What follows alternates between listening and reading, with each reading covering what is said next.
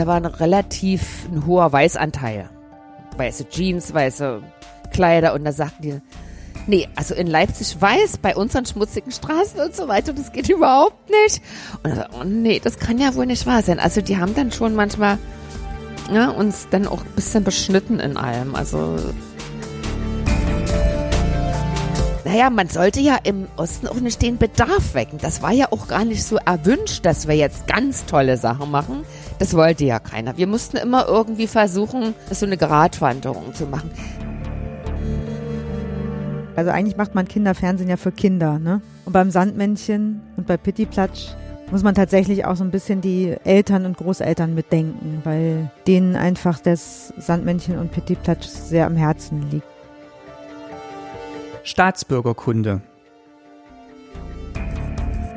Ein Podcast über das Leben in der DDR. Von Martin Fischer.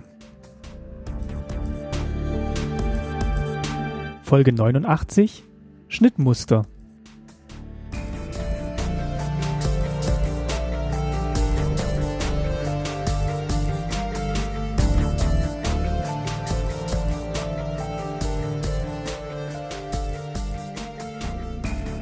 Herzlich willkommen zur neuen Folge. Schön, dass ihr wieder mit dabei seid.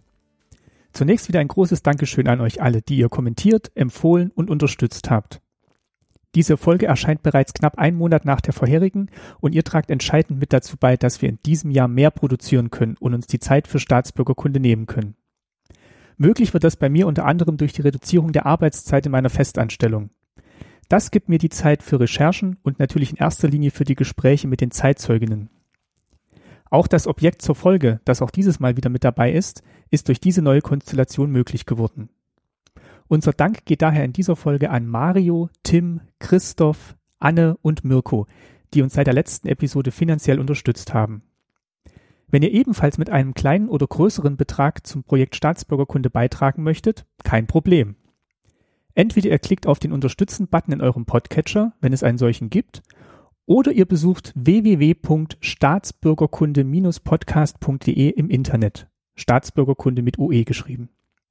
Dort findet ihr unter Unterstützen alle Infos, wie ihr per SEPA-Überweisung oder PayPal etwas beisteuern könnt.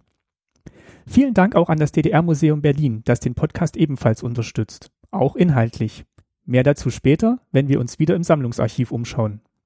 Doch nun geht's los mit meiner ersten Gästin, die den Look der DDR zeitweise mitbestimmt hat. Ich begrüße meinen Gast für diese Folge, meine Gästin. Herzlich willkommen, Christine. Hallo. Hallo Martin, ich freue mich hier zu sein.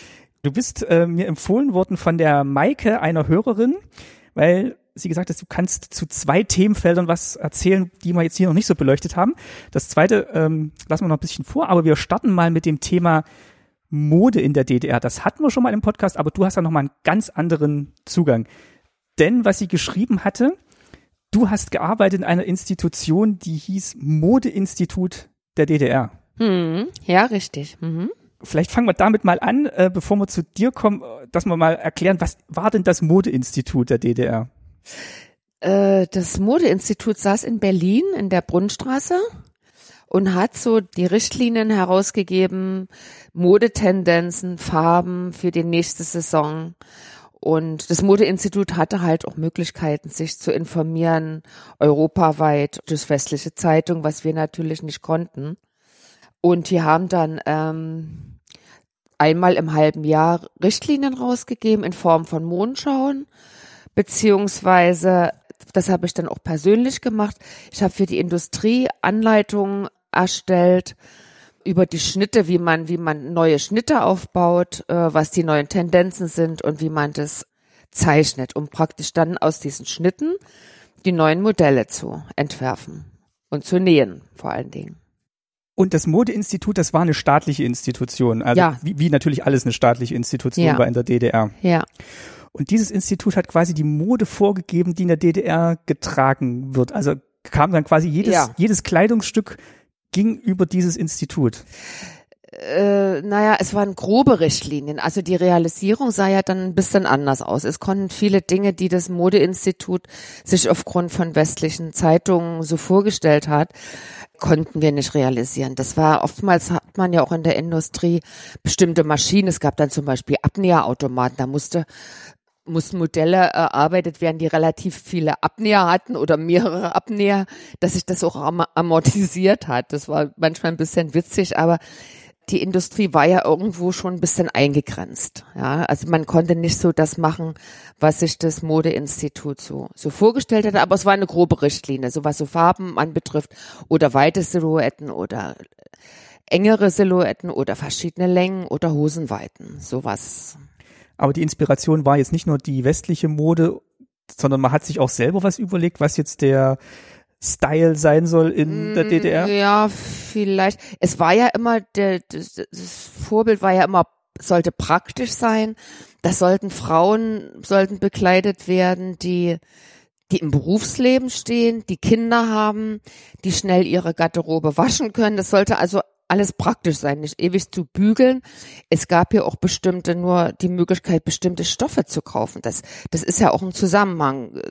Das Kleid mit dem Stoff, das muss ja alles auch ein bisschen zusammenpassen. Und es war ja schon, man war ja schon ziemlich eingegrenzt, was, was Stoffe anbelangt. Das ist so, auch Farben und so weiter. Das war ja auch nicht alles so, wie man sich das vorstellt, zu finden bevor wir jetzt gleich tatsächlich in die richtige Arbeit ja. im Institut einsteigen, ja. wollen wir Sie noch mal ganz kurz vorstellen oder dich noch mal ganz kurz vorstellen. Du stammst aus Gentin. Aus Mirane. Aus Mirane. Ungefähr 30 Kilometer entfernt von jetzt Chemnitz, damals Karl-Marx-Stadt. Und da habe ich die Grundschule besucht und die Oberschule. Und was auch wichtig war dann für Vorbereitung zum Studium, war eine Berufsausbildung zum Industrieschneider. Und du wolltest tatsächlich auch in die Richtung Schneidermode gehen? Das war schon relativ früh für dich klar. Äh, eigentlich wollte ich äh, Dekorateur werden, also Schaufenstergestalter hieß das damals, glaube ich. Jetzt heißt es wohl Dekorateur. Und da gab es aber, in dem Jahr wurde überhaupt keine ausgebildete Dekoration und überhaupt äh, Wünsche zu erwecken, war ja in der DDR sowieso nicht so das große Ziel. Also es waren ja sowieso mehr Wünsche als Gegebenheiten vorhanden und Gebrauchswerbung war nicht so ein, so ein großes Thema. Also in dem Jahr wurde niemand ausgebildet, daran kann ich mich noch erinnern. Und da ist auch gut, ich nähe gerne und dann mache ich bei VEB Quintet Moden hieß das, volkseigener Betrieb, Quintet Moden in Glauchau, äh, eine Lehre als Schneider, als Industrieschneider. Das ist nicht Maßschneider, das ist wirklich nur Ärmel zusammennähen, Seitennähte zusammennähen und Kragen und so weiter. Also wenig kreativ mehr. Absolut unkreativ, ja. Sehr handwerklich. Ja, wirklich nur, und das ist eben auch Akkord. Das Wort gab es im Osten nicht, aber es geht eben auf Leistung. Ne?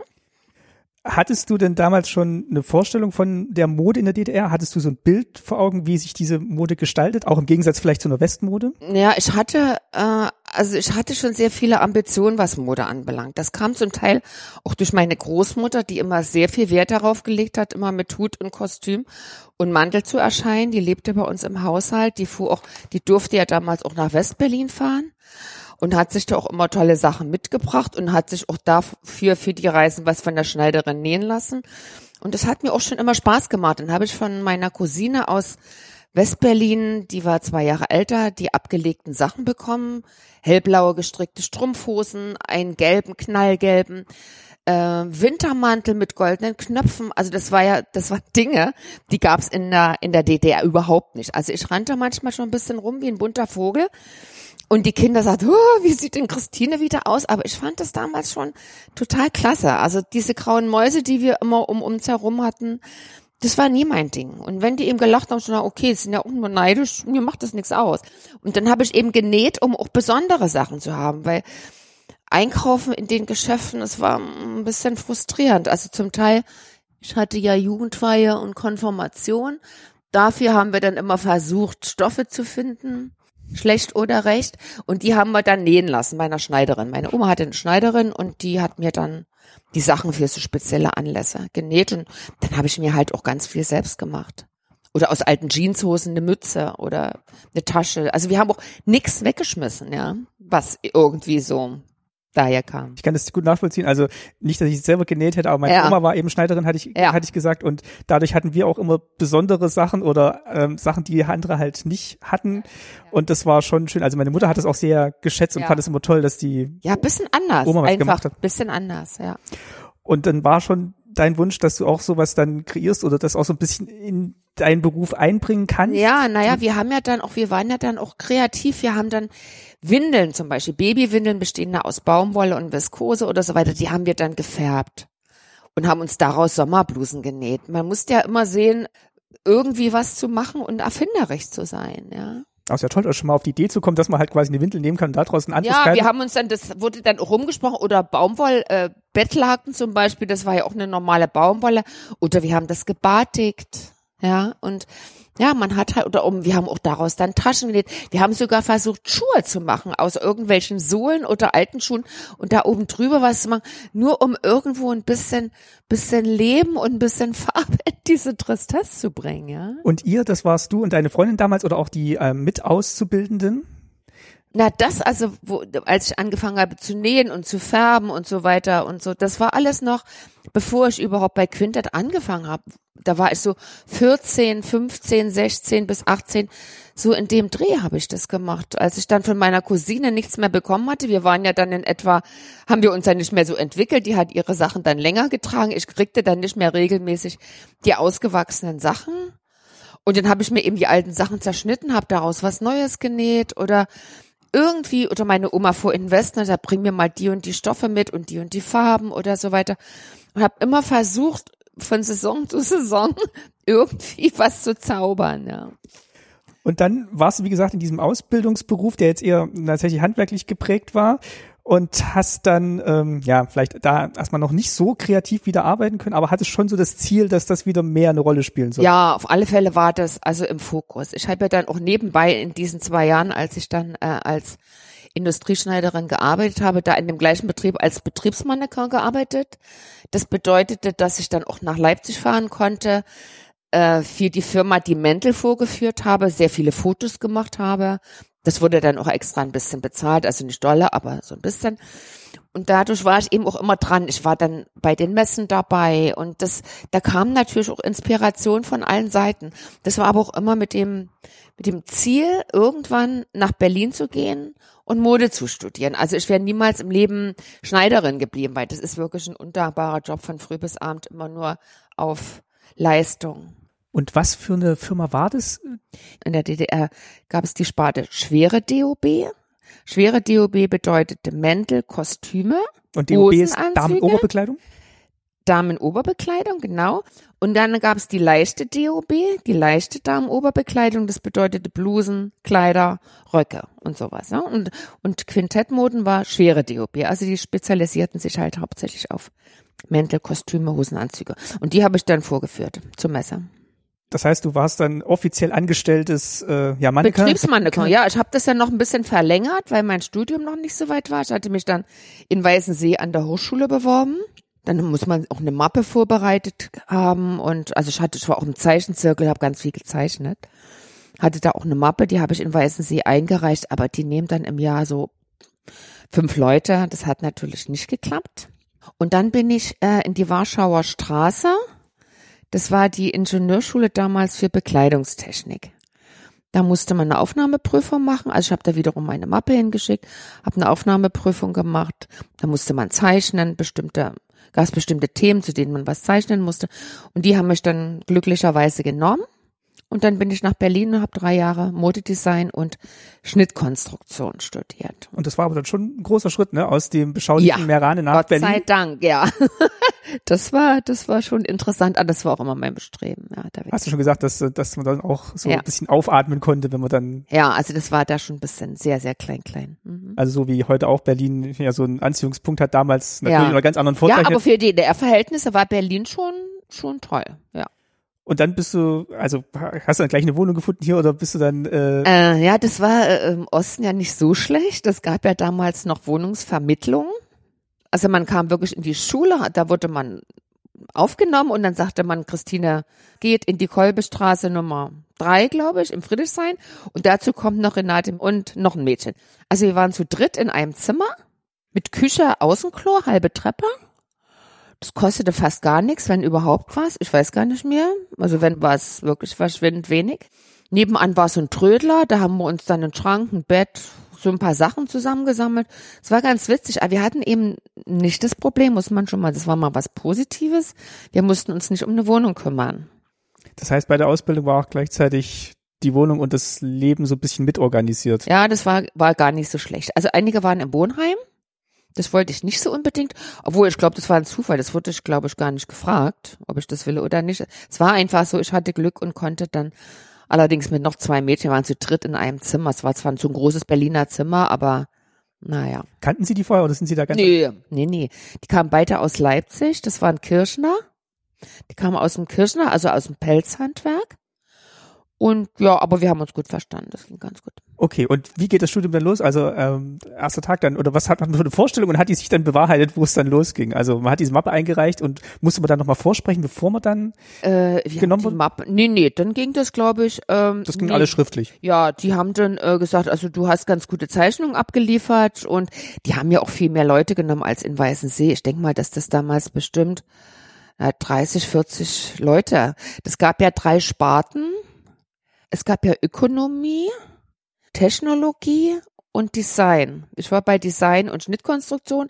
Dann gab es noch die Ökonomen, die Wirtschaftsleute, in, die für die Wirtschaft in den Bekleidungsbetrieben ausgewählt wurden und die Technologen für die Faserkunde und so weiter. Das waren alles einzelne Studiengänge. Das waren einzelne Studiengänge und bei den Gestaltern, wir hatten glaube ich so 20 Leute wurden damals, als ich anfing, da wurden 20 Leute genommen und dann, ja, und dann ging das gleich mit dem Unterricht los.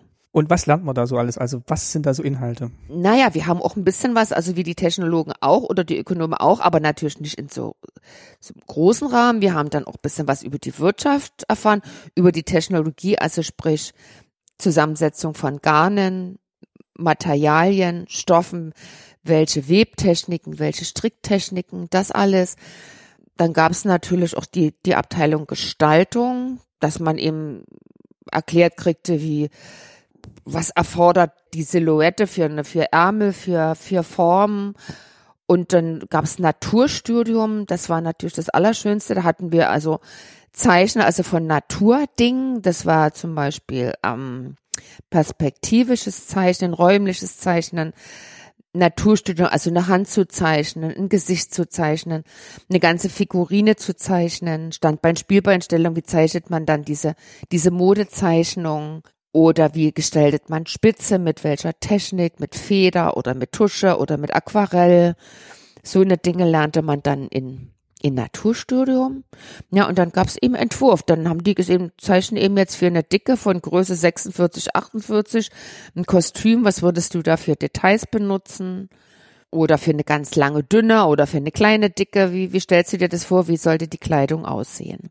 Hast du da schon Parallelen gesehen zu der Mode, die es gibt, oder hast du da gedacht, äh, gut, das, das haben wir jetzt alles hier schön gezeichnet, aber sehen tue ich das im Laden eigentlich ja, nicht? also der Hintergedanke war natürlich immer da. Das war, also das war, manchmal war das schon ein bisschen spinnert, was wir gemacht haben, aber irgendwoher muss es ja kommen. Die Leute müssen ja erstmal so einen leichten kreativen Hintergrund haben und auch Ideen haben, was dann letzten Endes unterm Strich dabei rauskommt. Das ist die andere Sache.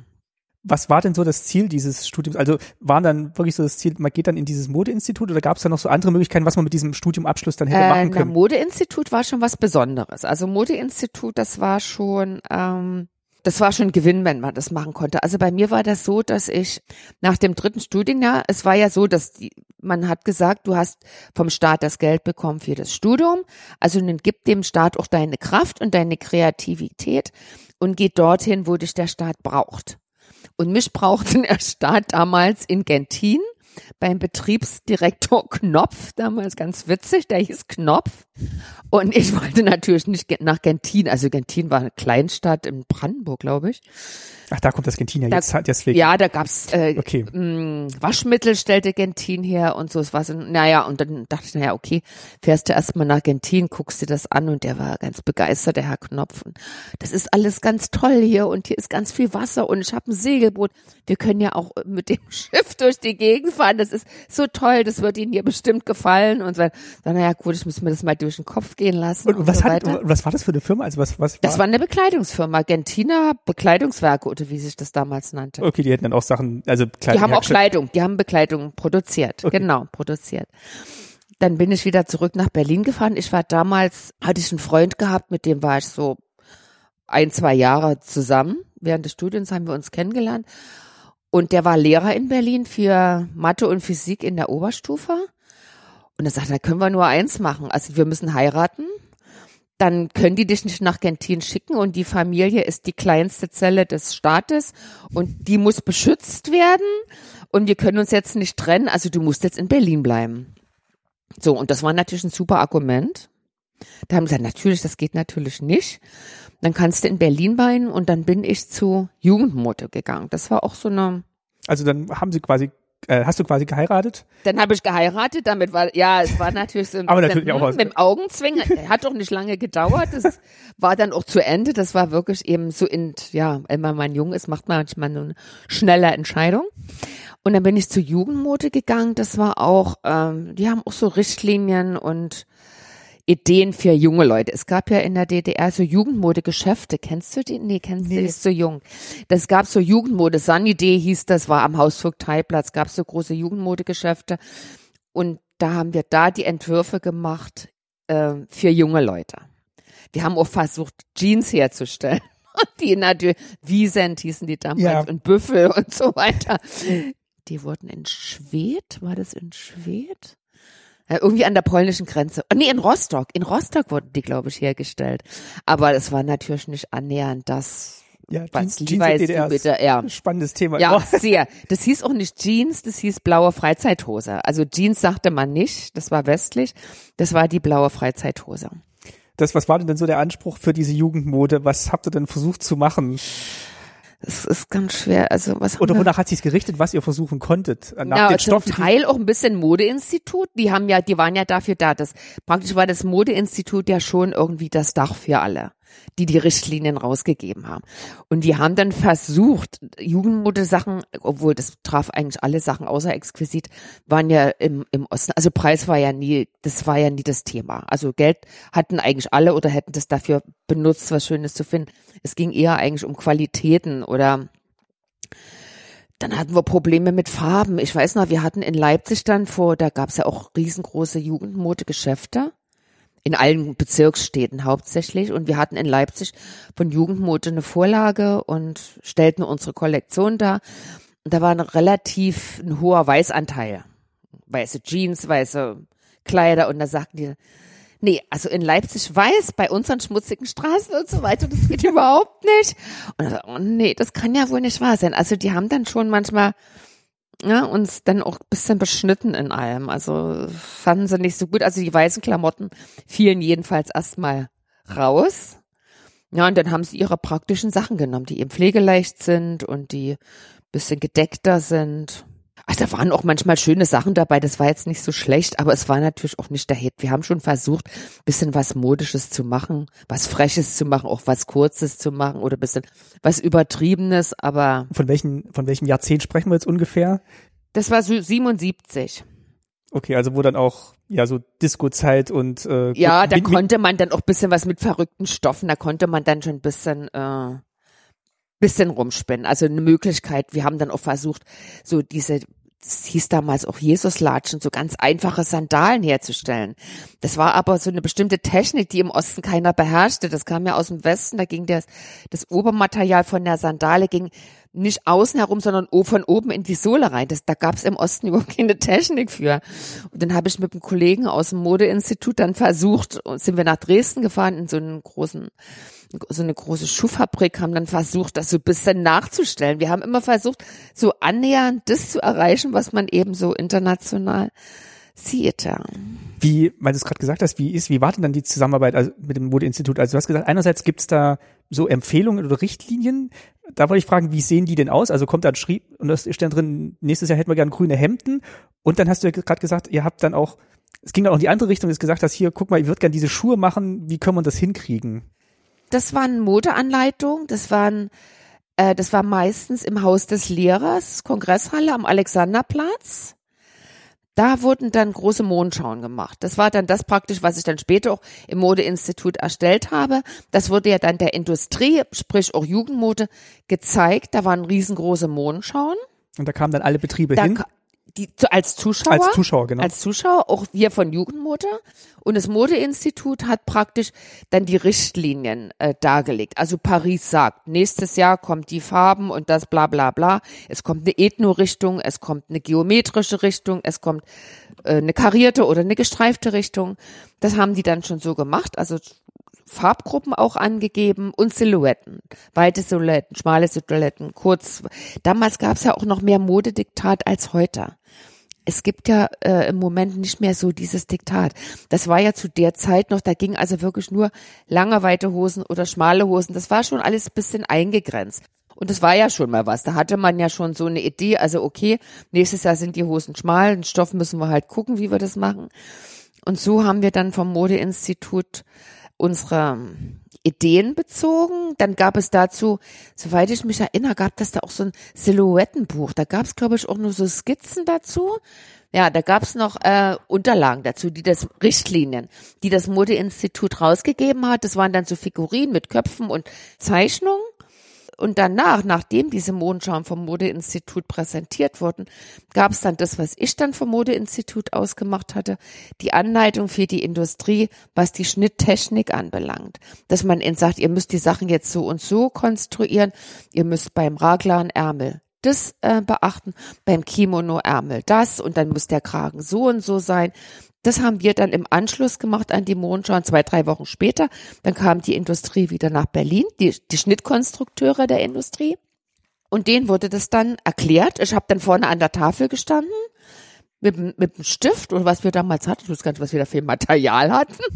Und die anderen Industrie, also wirklich die eingesessenen Konstrukteure, die saßen dann, das war schon aufregend. Die haben dann auch Fragen gestellt, na, wie kommen sie denn jetzt darauf? Meinen sie, dass das stimmt und so weiter. Das war ganz interessant, ja. Das wollte ich nämlich gerade fragen, ob es dann auch wirklich so Unterlagen gab oder ob da jeder mit dem Block sitzen musste. Nee. Also man hat dann sowohl bei der Modenschau als auch dann bei den ähm, ja, Konstruktions- oder Schnittpräsentationen ja. Unterlagen mit an die Hand bekommen ja, da hat man Unterlagen, da gab es ähm, Kopien von Grundschnitten.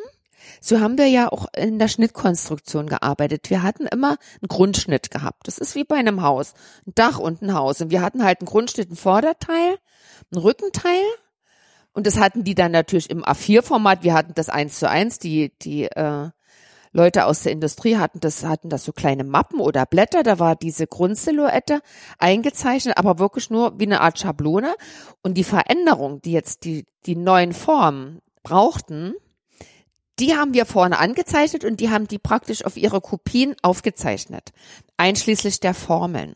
Und dann gab es auch nochmal richtig ein kleines, so ein, so ein einfaches gebundenes Buch und da stand nochmal drin, Kimono wird so berechnet, äh, Revers und so weiter, so und so, dass die das nochmal zu Hause nachvollziehen konnten war das auch mit dem Hintergedanken, dass man halt nicht jedes Jahr komplett alles umstellen musste, sondern tatsächlich. Ja, man hat mit den Grundschnitten dann immer wieder gearbeitet. Okay. Man hat also, wir würden zum nächsten, wir würden das verändern. Letztes Jahr hatten wir das so, jetzt würden wir es so machen. Die Passform wäre besser, wenn wir das so und so machen. Die haben das schon relativ gut äh, ausgetüftelt. Das muss ich schon sagen. Also schnitttechnisch, vielleicht nicht so kreativ, aber schnitttechnisch denke ich mal, waren die Sachen okay. Dann gab es in Westdeutschland, das hieß Müller München. Das war auch einer also eine Konstruktionsschule, die auch Anweisungen an die westdeutsche Industrie gab. Und da haben wir immer mal auch ein bisschen drauf geschaut. Wir hatten nicht dieses System von Müller München, aber wir haben uns da auch ein bisschen was von abgeschaut. Und wie hast du es empfunden jetzt, als du noch bei Jugendmode warst? War das dann toll und hast, oder hast du gedacht, ah, jetzt geben sie uns vor, was wir machen müssen oder war das dann schon so, dass man gedacht hat, oh schön, da, da, aha, das, das kann ich jetzt kreativ umsetzen und das kann ich noch ein bisschen abwandeln und dann mache ich das. Innerhalb des, des, des, der Jugendmode. Ja. Ja, na, wir haben das immer versucht, ja. Wir haben immer versucht, irgendwelche, mit welchen Ideen, also aus wenig viel zu machen, ne, so dass mit, wirklich mit wenigen Dingen, das hat man ja sowieso in der DDR, das, das, davon, ähm, profitiere ich ja heute noch. Wenn mir irgendwas fehlt, wenn ich irgendwas machen will und ich habe das nicht, ich habe immer eine Idee, wie ich, wie ich zu dem Resultat komme. Wir können unheimlich toll improvisieren. Das habe ich vorhin schon mitgekriegt, also oder rausgehört, also sowohl mit den Schuhen als auch mit den ja. oder so. Oder weil es halt ja, das, das, das nicht gab, gab, aber man wollte trotzdem halt diesen ja. Look haben. Ja, man wollte an den Punkt kommen und ich merke das heute, das kommt mir heute auch noch, ich habe eine Enkelin und die sagt dann, Omi, wir schaffen das schon. Wenn wir das jetzt auch nicht haben, du machst das schon. Also wir, wir nehmen uns irgendwelche Dinge, da kommt einer gar nicht drauf aus nix irgendwas Besonderes zu machen. Jetzt hat man ja die Möglichkeit, jetzt gibt's dann Steglitz, Werken, Spielen, Schenken, Mhm. da gibt's alles. Ja. So, das hatten wir nicht. Wir mussten überlegen, wo kriegen wir das her? Wie machen wir das? Und das war ja schon in unserem, in unserem Kinderblut war das ja schon. Jetzt brauche ich nur in irgendwelche so eine Häuser zu gehen, wie da eben nach Steglitz. Da ist alles da. Das brauche ich dann nur noch zu bemalen. Und das ist aber, es ist nicht mehr so kreativ. Ich will das jetzt auf keinen Fall loben, was das damals war. Aber man war manchmal mehr gefordert und das hat die Fantasie sehr angeregt. Und so haben wir auch als Modedesigner gearbeitet. Das heißt, auch das, was ihr schon als 14-, 15-Jährige gemacht habt, Ja. hat dann auch wieder, Ja. sich wieder niedergeschlagen in der Arbeit. Absolut. Wenn Es gab auch so kleine Mondschautruppen, die zogen dann auch so übers Land. Gab's auch, gibt's auch tolle Beispiele, kann man auch im Internet gucken.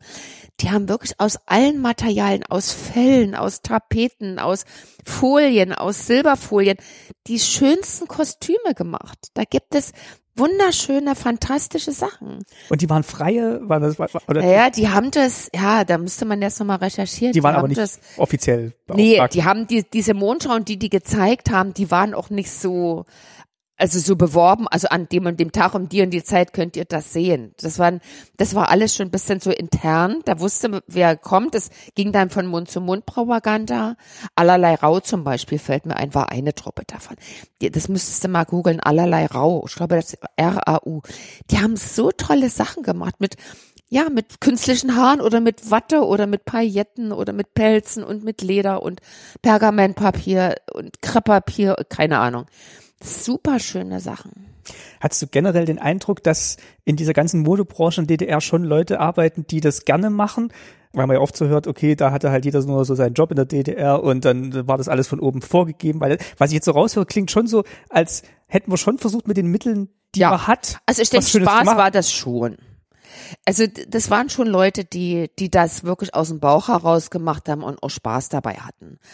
Geld verdienen war ja sowieso nicht, wir haben ja alle das Gleiche verdient. Gut, da hatte einer 100 oder 200 Mark damals mehr, aber das war ja, das war ja immer gar nicht so das Thema. Das war schon, wir hatten auch immer ordentlich Pause gehabt. Das war, wir hatten wirklich eine angenehme Arbeitsatmosphäre. Wir konnten auch, also wenn jetzt diese Vorlagen waren für die Industrie zweimal im Jahr, da haben wir auch ab und zu mal länger gearbeitet. Das war auch, aber in der Regel konnte man auch wirklich, das war für mich auch wichtig mit den Kindern, konnte man auch wirklich pünktlich nach Hause gehen. Ja, das war schon alles auch ganz Und man hatte trotzdem eine, eine anspruchsvolle Tätigkeit und Ja. jetzt nicht, wie man, Ja. wenn man heute jetzt Kinder hat, dass man vielleicht sagen muss, okay, ich kann irgendwie nur 15 Stunden die Woche arbeiten, weil sonst Ja. kriegt das alles gar nicht gemanagt. Ja, Also nee, das war schon, das war schon irgendwie alles noch ein bisschen, es, also es ist ganz so stressig, wie ich jetzt meine Tochter, die auch zwei Kinder erlebe, die zwei Kinder hat, ähm, war das bei uns nicht. Nee, das war schon alles ein bisschen gelassener. Ja, und was man halt oft jetzt auch feststellt tatsächlich, dass man halt dann nicht die spannenden Projekte kriegt, wenn man halt wirklich nicht Nicht richtig gut. ist. oder 40 oder nicht 40 Stunden die Woche oder Ja, 45 ja. da ist und Naja, man sollte ja im, im Osten auch nicht den Bedarf wecken. Das war ja auch gar nicht so erwünscht, dass wir jetzt ganz tolle Sachen machen.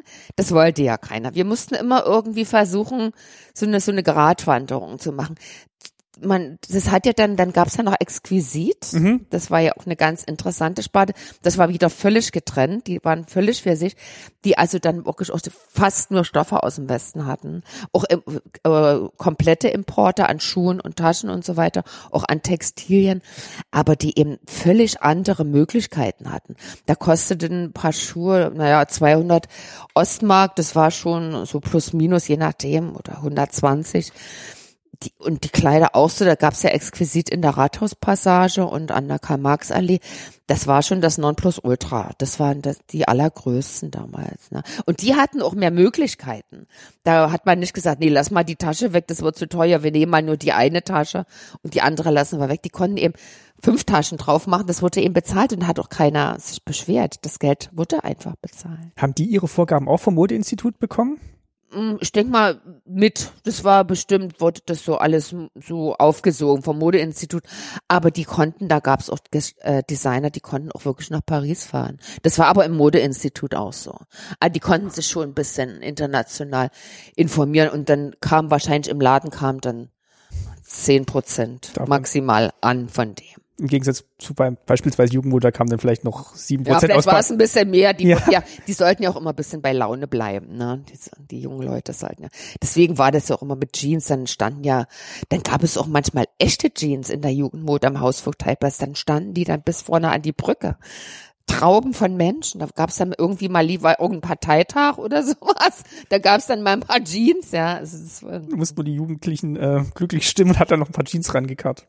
Was mir gerade, was ich gerade noch ähm, mitgehört hatte, also diese Kooperation, wo du gerade gesagt hast, das seid ihr zusammen nach Dresden gefahren mit dem Herrn vom Modeinstitut, Ja. um halt diese Schuhe zu machen. Das klingt, also war das gang und gäbe, dass man sowas gemacht hat, oder war das jetzt einfach, wo du gesagt hast, hier komm, lass uns das mal machen und der hat gesagt, oh ja, machen wir mal?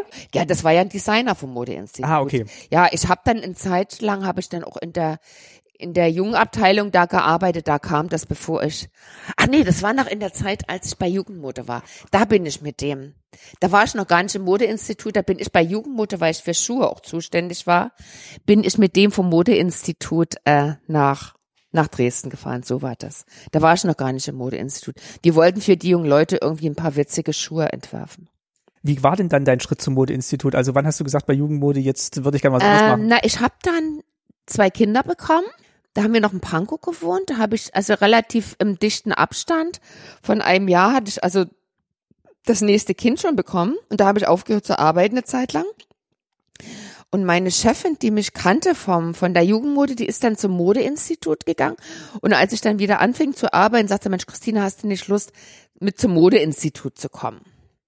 Und das war natürlich, das war natürlich ein Sprung. Und dann bin ich, äh, da haben wir noch in Pankow gewohnt und dann bin ich jeden Tag, das war aber nicht so schlimm. Da gingen die Kinder in den, Ki in, in den Kindergarten, da bin ich mit der Straßenbahn zum Modeinstitut gefahren, Wo saß das eigentlich? genau Mitte Brunnenstraße. Dann kriegten wir ein Grundstück geschenkt in Malsdorf von einer Tante und da haben wir uns ein Haus gebaut am Mulchiner Damm.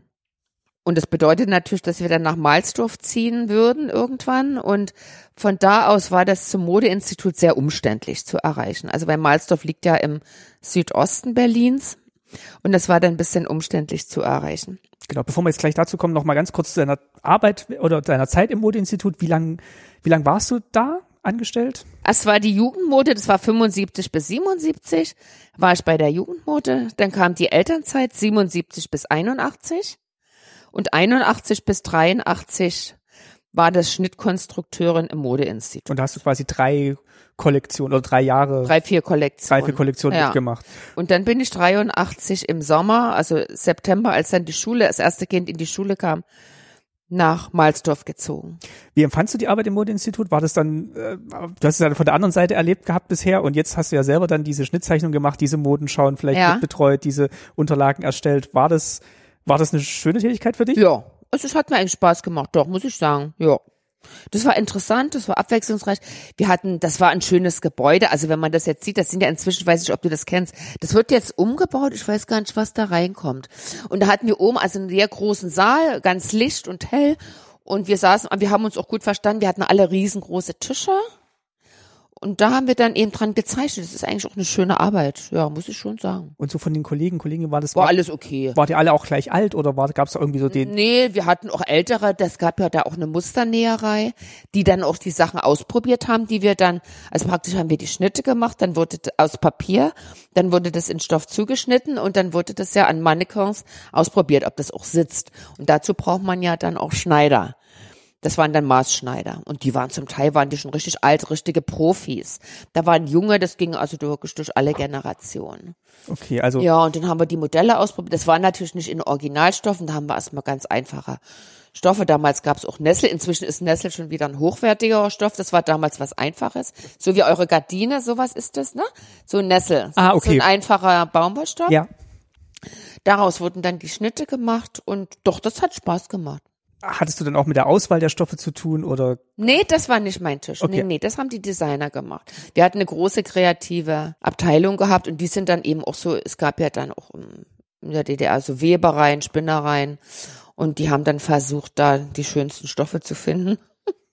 und dann kamen sie quasi mit den Stoffen und dann vielleicht auch schon ersten Ideen Ja. zu euch und ihr habt es dann quasi in Genau. tatsächliche Kleidung Genau. umgesetzt oder Ja. entworfen. Ja, genau. Ja. Ähm, vielleicht noch eine Frage, bevor wir jetzt gleich zum, zum zweiten Part kommen. Ähm, Ja. Meine Oma hat immer erzählt, es gab halt auch in den in der DDR halt Modezeitschriften wie die äh, Sibylle, glaube ich, Ja, ähm, die halt auch, glaube ich, mittlerweile oder im Westen bekannt war, weil sie halt fing an, aber es hat sich nicht. Ähm, Genau, weil die so einen ganz anderen Stil auch hatte, was du am Anfang auch gesagt hast. Also die Mode ist halt auch für berufstätige Frauen und die wurden da auch abgebildet. Hat das, gab es eine Ko äh, nicht Kooperation, aber gab es einen Austausch zwischen dieser Zeitschrift und, und euch? Hat sich das gegenseitig irgendwie beeinflusst? Oder auch generell so Zeitschriften mit Schnittmustern in der DDR, also was jetzt so Leute, also wie meine Oma jetzt äh, als Ja. Hobbylehrerin dann auch noch gemacht Es hat. gab ja in der DDR zwei Zeitschriften. Die eine hieß Pramo Mhm. und die andere hieß The Song. Da waren Models abgebildet, die trugen Kleidung. Ja, wer die entworfen hat, ich glaube die, die Redaktion der Zeitung.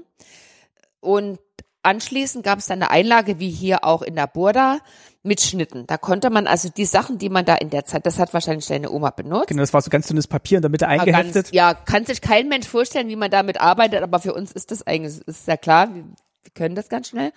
Und danach hat man genäht, danach haben auch Schneiderinnen privat genäht. Man musste eben nur sehen, wo es die Stoffe gibt. Dann gab es die Sibylle, das war die hochwertige. Und wir haben jetzt noch, also Sibylle Zeitungen zu Hause oder Artikel. Und ich muss sagen, die Fotografen haben Dinge geleistet. Das war unglaublich. Das ist heute noch modern und heute noch aktuell. Das war nie verkitscht oder oder oder zerstaltet oder irgendwas. Es war immer wirklich, also was die Sibylle geleistet hat, war also das kann man wirklich nicht anders sagen. Das war wirklich mit mit wenigen Mitteln total schöne Sachen gemacht. Dann gab es auch ein Jahr die E, das war eine eine Zeitschrift, die hat exquisit rausgegeben. Die kostete 10 Ostmark, die war auf Westpapier mit Westfilm im Osten produziert. Und die war sensationell. Also die haben wir auch noch zu Hause und da haben die Fotografen wirklich einzigartig moderne Fotos gemacht. Wir hatten manchmal nicht die Schuhe, dann haben sie die Mädels eben barfuß in den Schnee gestellt oder so. Das macht ja nichts. Das war richtig tolle, das könnte man heute wirklich noch veröffentlichen. Das denke ich auch. Also wenn ich da heute die Fotos sehe und, So dann, guck, und dann tolle man aufs Sachen. Jahr und dann Ja. denkt man, oh Gott, das ist Ja. 78 Ja. und das sieht aus wie hier also aus was die Berlin Mitte. Fotografen Ja. im Osten geleistet haben, war, war echt genial.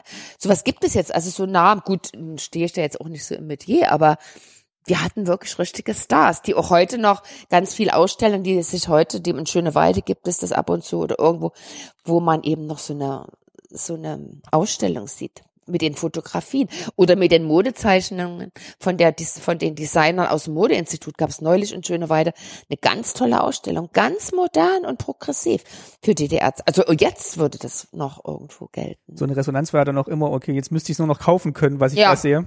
Ja, und das war eben nicht so gewollt. Also das war alles reglementiert. Es gab auch, du konntest auch nicht jeden Tag eine Pramo kaufen. Die gab's, die, wenn die erschien, gab's die zwei Tage und die Saison gab's vielleicht auch so. Diese Bille gab's einen Tag. Die, die kamen fast überhaupt nicht auf den Ladentisch. Die war entweder hattest du die abonniert, aber das konntest du auch wirklich nur, wenn ein anderes Abo frei wurde oder so. Die gab's auch nicht so in Mengen sofort zu kaufen. Was glaubst du, an wen hat sich die gerichtet, die Sibylle? Also wer war das Ja. Zielpublikum? Ja, die moderne Frau, also die berufstätige Frau, die schon irgendwo einen Anspruch hatte, die vor allen Dingen auch Geschmack hatte. Es war nix, äh, es war nicht irgendwie kunstgewerklich oder so. Also so mit irgendwelchen Spitzen, es sei denn, es war jetzt irgendwie jetzt äh, eine Tendenz, aber das war nie geschmacklos oder verrüscht oder oder irgendwie. Dann gab es auch immer noch ein Feuilleton, irgendwie ein Teil. Dann gab es immer noch zwei, drei Schnitter von den schönsten, von den neuesten Silhouetten. Neuer Kimono-Schnitt, neuer Taleur oder so weiter. War da auch in der Zeitung drin, aber eben nur ganz wenig, zwei, drei Schnitter. Aber die waren eben auf dem Punkt. Das war, das war toll gemacht, ja. Und konnte man dann mit der Sibylle in den Laden gehen und sagen, hier haben sie das? Oder wie kam man denn da ran? Also das hat ja Na, dann diese schon. Bille gab's im Zeitungsladen. Nee, Also ich meine jetzt die. Mode, die da drin abgebildet war. Also was, wie, also da hat man das gesehen und dann fand man das toll und dann, Ja, die konnte man sich angucken, konnte man sich freuen. So war es eigentlich gedacht. okay, ja. Ja, also als Alternative zum Westen, weil man wusste ja, viele haben ja dann auch Beziehungen und sehen sowas.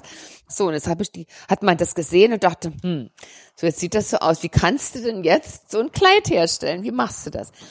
Viele hatten ja auch irgendwie eine Tante im Westen oder jemand, der ab und zu mal fuhr, der brachte dann auch Stoffe mit oder so.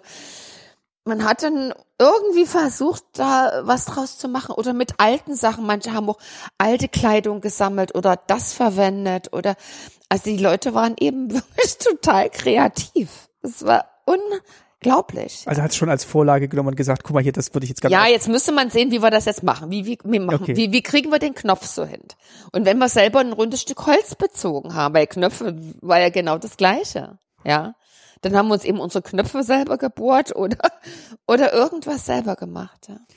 Und jetzt tatsächlich vielleicht doch noch eine letzte Frage zu dem Thema. Du hast gerade gesagt, deine, deine Enkelin mit dir, da merkst du jetzt auch schon, dass Ja. die jetzt selber auch so Ja, äh, sich äh, Sachen selber macht. Also ist ja dann auch schön zu sehen, glaube ich, dass jetzt nicht nur ich kaufe mir was Ja. und nächste Woche kaufe ich mir das nächste bei Primark, sondern dass dann auch so dieser Geist so ein bisschen weiterlebt. Aber das ist schwer, das ist schwer, das durchzusetzen jetzt an die Kinder. Also im Moment, die ist jetzt sechs. Machen wir das noch? Also das bezieht sich jetzt auf kleine Taschen nähen oder Kissen. Wir nähen noch keine Kleidung. Aber dadurch, dass die Fülle jetzt von allen Seiten an die Kinder herangetragen wird, die Werbung kommt ja von allen Seiten. Sie hat jetzt noch nichts mit Internet zu tun, das dauert aber auch nicht mehr lange. Und die haben gar nicht den Grund, die Zeit. Also wir hatten ja, das hat ja auch Zeit gekostet, diese Sachen zu, zu machen, die wir gemacht haben, zu nähen und sich zu überlegen, wie organisierst du das. Die gehen jetzt in den Laden, kaufen sich das für, für 10 Euro und damit ist der Wunsch getilgt. Dann können sie die freie Zeit für ihr Computer benutzen oder sowas. Ja, das ist, na, das, die Zeit ist jetzt eine ganz andere Verlagerung von Freizeit. Das stimmt, ja. Also Das ist schade. Das ist total schade. Im Moment macht ihr das auch noch Spaß, weil sie, wie gesagt, sie hat mit dem Computer noch nicht so viel zu tun. Aber ich denke mal, in ein paar Jahren, dann geht die zu H&M mit ihren Freundinnen shoppen. dann kriegen sie für 20, 30 Euro schon eine ganz gute Auswahl. Die haben doch gar keinen Grund, sich zu Hause hinzusetzen und mühevoll, wie wir das gemacht haben, sich irgendwelche modernen, ich nehme ja auch nichts mehr. Ich habe mir früher, ich habe sogar mein Hochzeitskleid selber gehabt, hatte einen spitzen Overall, der, die Spitze kam, die hatte ich mir besorgt, über ein paar Ecken natürlich aus dem Westen, hatte einen traumhaften Overall. Das, und, oder ich habe ja ein, ein Cape gemacht zur Hochzeit. Wir haben auf Fitnesssee Silvester geheiratet. Da brauchte ich ein warmes Cape. Da habe ich mir das Cape genäht. Wir haben das ja alles selber gemacht. Das, das braucht er heute. Ich nehme mir nichts mehr. Ich nehme mir meine Hose kürzer oder so. Aber ich nehme mir nichts mehr. Wozu? ja, weil alles, was man sich vorstellen kann, gibt's tatsächlich Besser, fast irgendwo ja. zu kaufen. ne? Ja, und wenn ich mir jetzt Stoffe kaufen würde, die sind günstiger im Preis als das ganze Kleidungs äh, teurer im Preis als das ganze Kleidungsstück. Ja, oder oder Wolle oder sowas. ist ja total, ja, das wäre doch total blöd. Oder ich hätte jetzt so viel Zeit und aber eigentlich alles, was ich mir vorstelle, was ich so etwa, ich habe ja da schon immer ziemlich genaue Vorstellungen, das finde ich irgendwo. Okay, dann äh, machen wir vielleicht mal jetzt einen kleinen Schritt, äh, weil ähm, du hattest schon angedeutet, ihr seid ja nach Mahlsdorf gezogen Ja, und ja. das war auch so der Punkt, wo du gesagt hast, ähm, jetzt wird's auch schwierig, dann immer nach nach Mitte reinzufahren und mit den Kindern und ähm, Ja. hast dann einen, Abschied genommen von der Modewelt Ja, ich hab- auf auf den ersten Blick. Ja, und das hat meine Chefin auch verstanden. Das war okay. Er war noch im Kindergarten, meine Tochter ist in die Schule gekommen und das hat sich auch mit dem Hausbau, das wurde dann fertig, so ergeben, dass wir dann im Sommer nach Malsdorf gezogen sind. Und dann brauchtest du eine neue. Und dann bra Abstimmung. und nebenan war das Sandmännchen, aber wirklich Tür an Tür. Neben unserem Haus, wenn man vor unserem Haus stand, links daneben das nächste Grundstück war das Fernsehstudium für Trickfilm, also für, für das Sandmännchen, für Zeichentrickfilm. Es gab ja in Adlershof auch noch andere Sparten Zeichentrick. Und da habe ich mich beworben oder ich bin da vorbeigegangen. Ich konnte da ja in die Fenster gucken. Und dann gesagt, ja, ich habe ja ähm, würde gerne hier beim Sandmännchen, könnte ich nicht die Kostüme für das Sandmännchen machen? Ja, und wir brauchen auch gerade jemand. Also das war einfach genial. Und große Bewerbung gab's ja damals nicht. Da hat man, die wollten wirklich irgendwie nur wissen, ob man politische irgendwelche, weil das war Fernsehen, da war man schon ein bisschen interessiert, ob da vielleicht irgendwie sehr viel oder sehr enge Westverwandtschaft existiert. Das war zwar, aber war nicht zu eng. Und da habe ich dann gleich im nächsten Monat da angefangen. Hab dann äh, bis Also bis dahin hast du dich vorgestellt, gesagt, ich kann und nächste Woche Kleidung oder machen ja, für das Sandmännchen Ja. oder, oder für die. ja, so ähnlich war das. Ich habe ich hab da Modeinstitut gearbeitet, ich habe ich hab Schneiderin gelernt. Ich könnte das machen. Das war alles total unkompliziert. Ja, nächsten Monat oder irgendwie. Ich habe dann sofort angefangen. damit. Ich glaube, das haben die auch nicht jeden Tag, oder dass da jemand direkt vom Modeinstitut da hinkommt. Also das ist ja Nö, wirklich eine, eine ganz ich kannte da auch niemanden. Ich Ja. bin einfach, mein Mann hat da, als der Gartenarbeit gemacht hat, weil es das war der nur der Zaun dazwischen, da hatte, Mensch, meine Frau, die sucht hier einen Job und so, ach, sollte doch mal vorbeikommen. das war auch alles ganz, ja, 1983 bis 86 war ich dann da als, als Puppengestalterin. Na, jedenfalls habe ich dann da gleich angefangen, habe erst die Kostüme genäht. Das ist ja eine, es gibt jetzt gerade eine Ausstellung in Potsdam, in dem Filmmuseum über das Sandmenschen. Das ist eine sehr interessante Ausstellung, ist mir was für Kinder, aber ist ganz toll. Da sieht man wirklich mal, wie das anfing mit dem Sandmännchen. Das war ja, war ja erst so ein ganz alter, verknöcherter Mann. Ich glaube, das habe ich mal ges einmal gesehen. Es gab auch im Fernsehen darüber eine Dokumentation.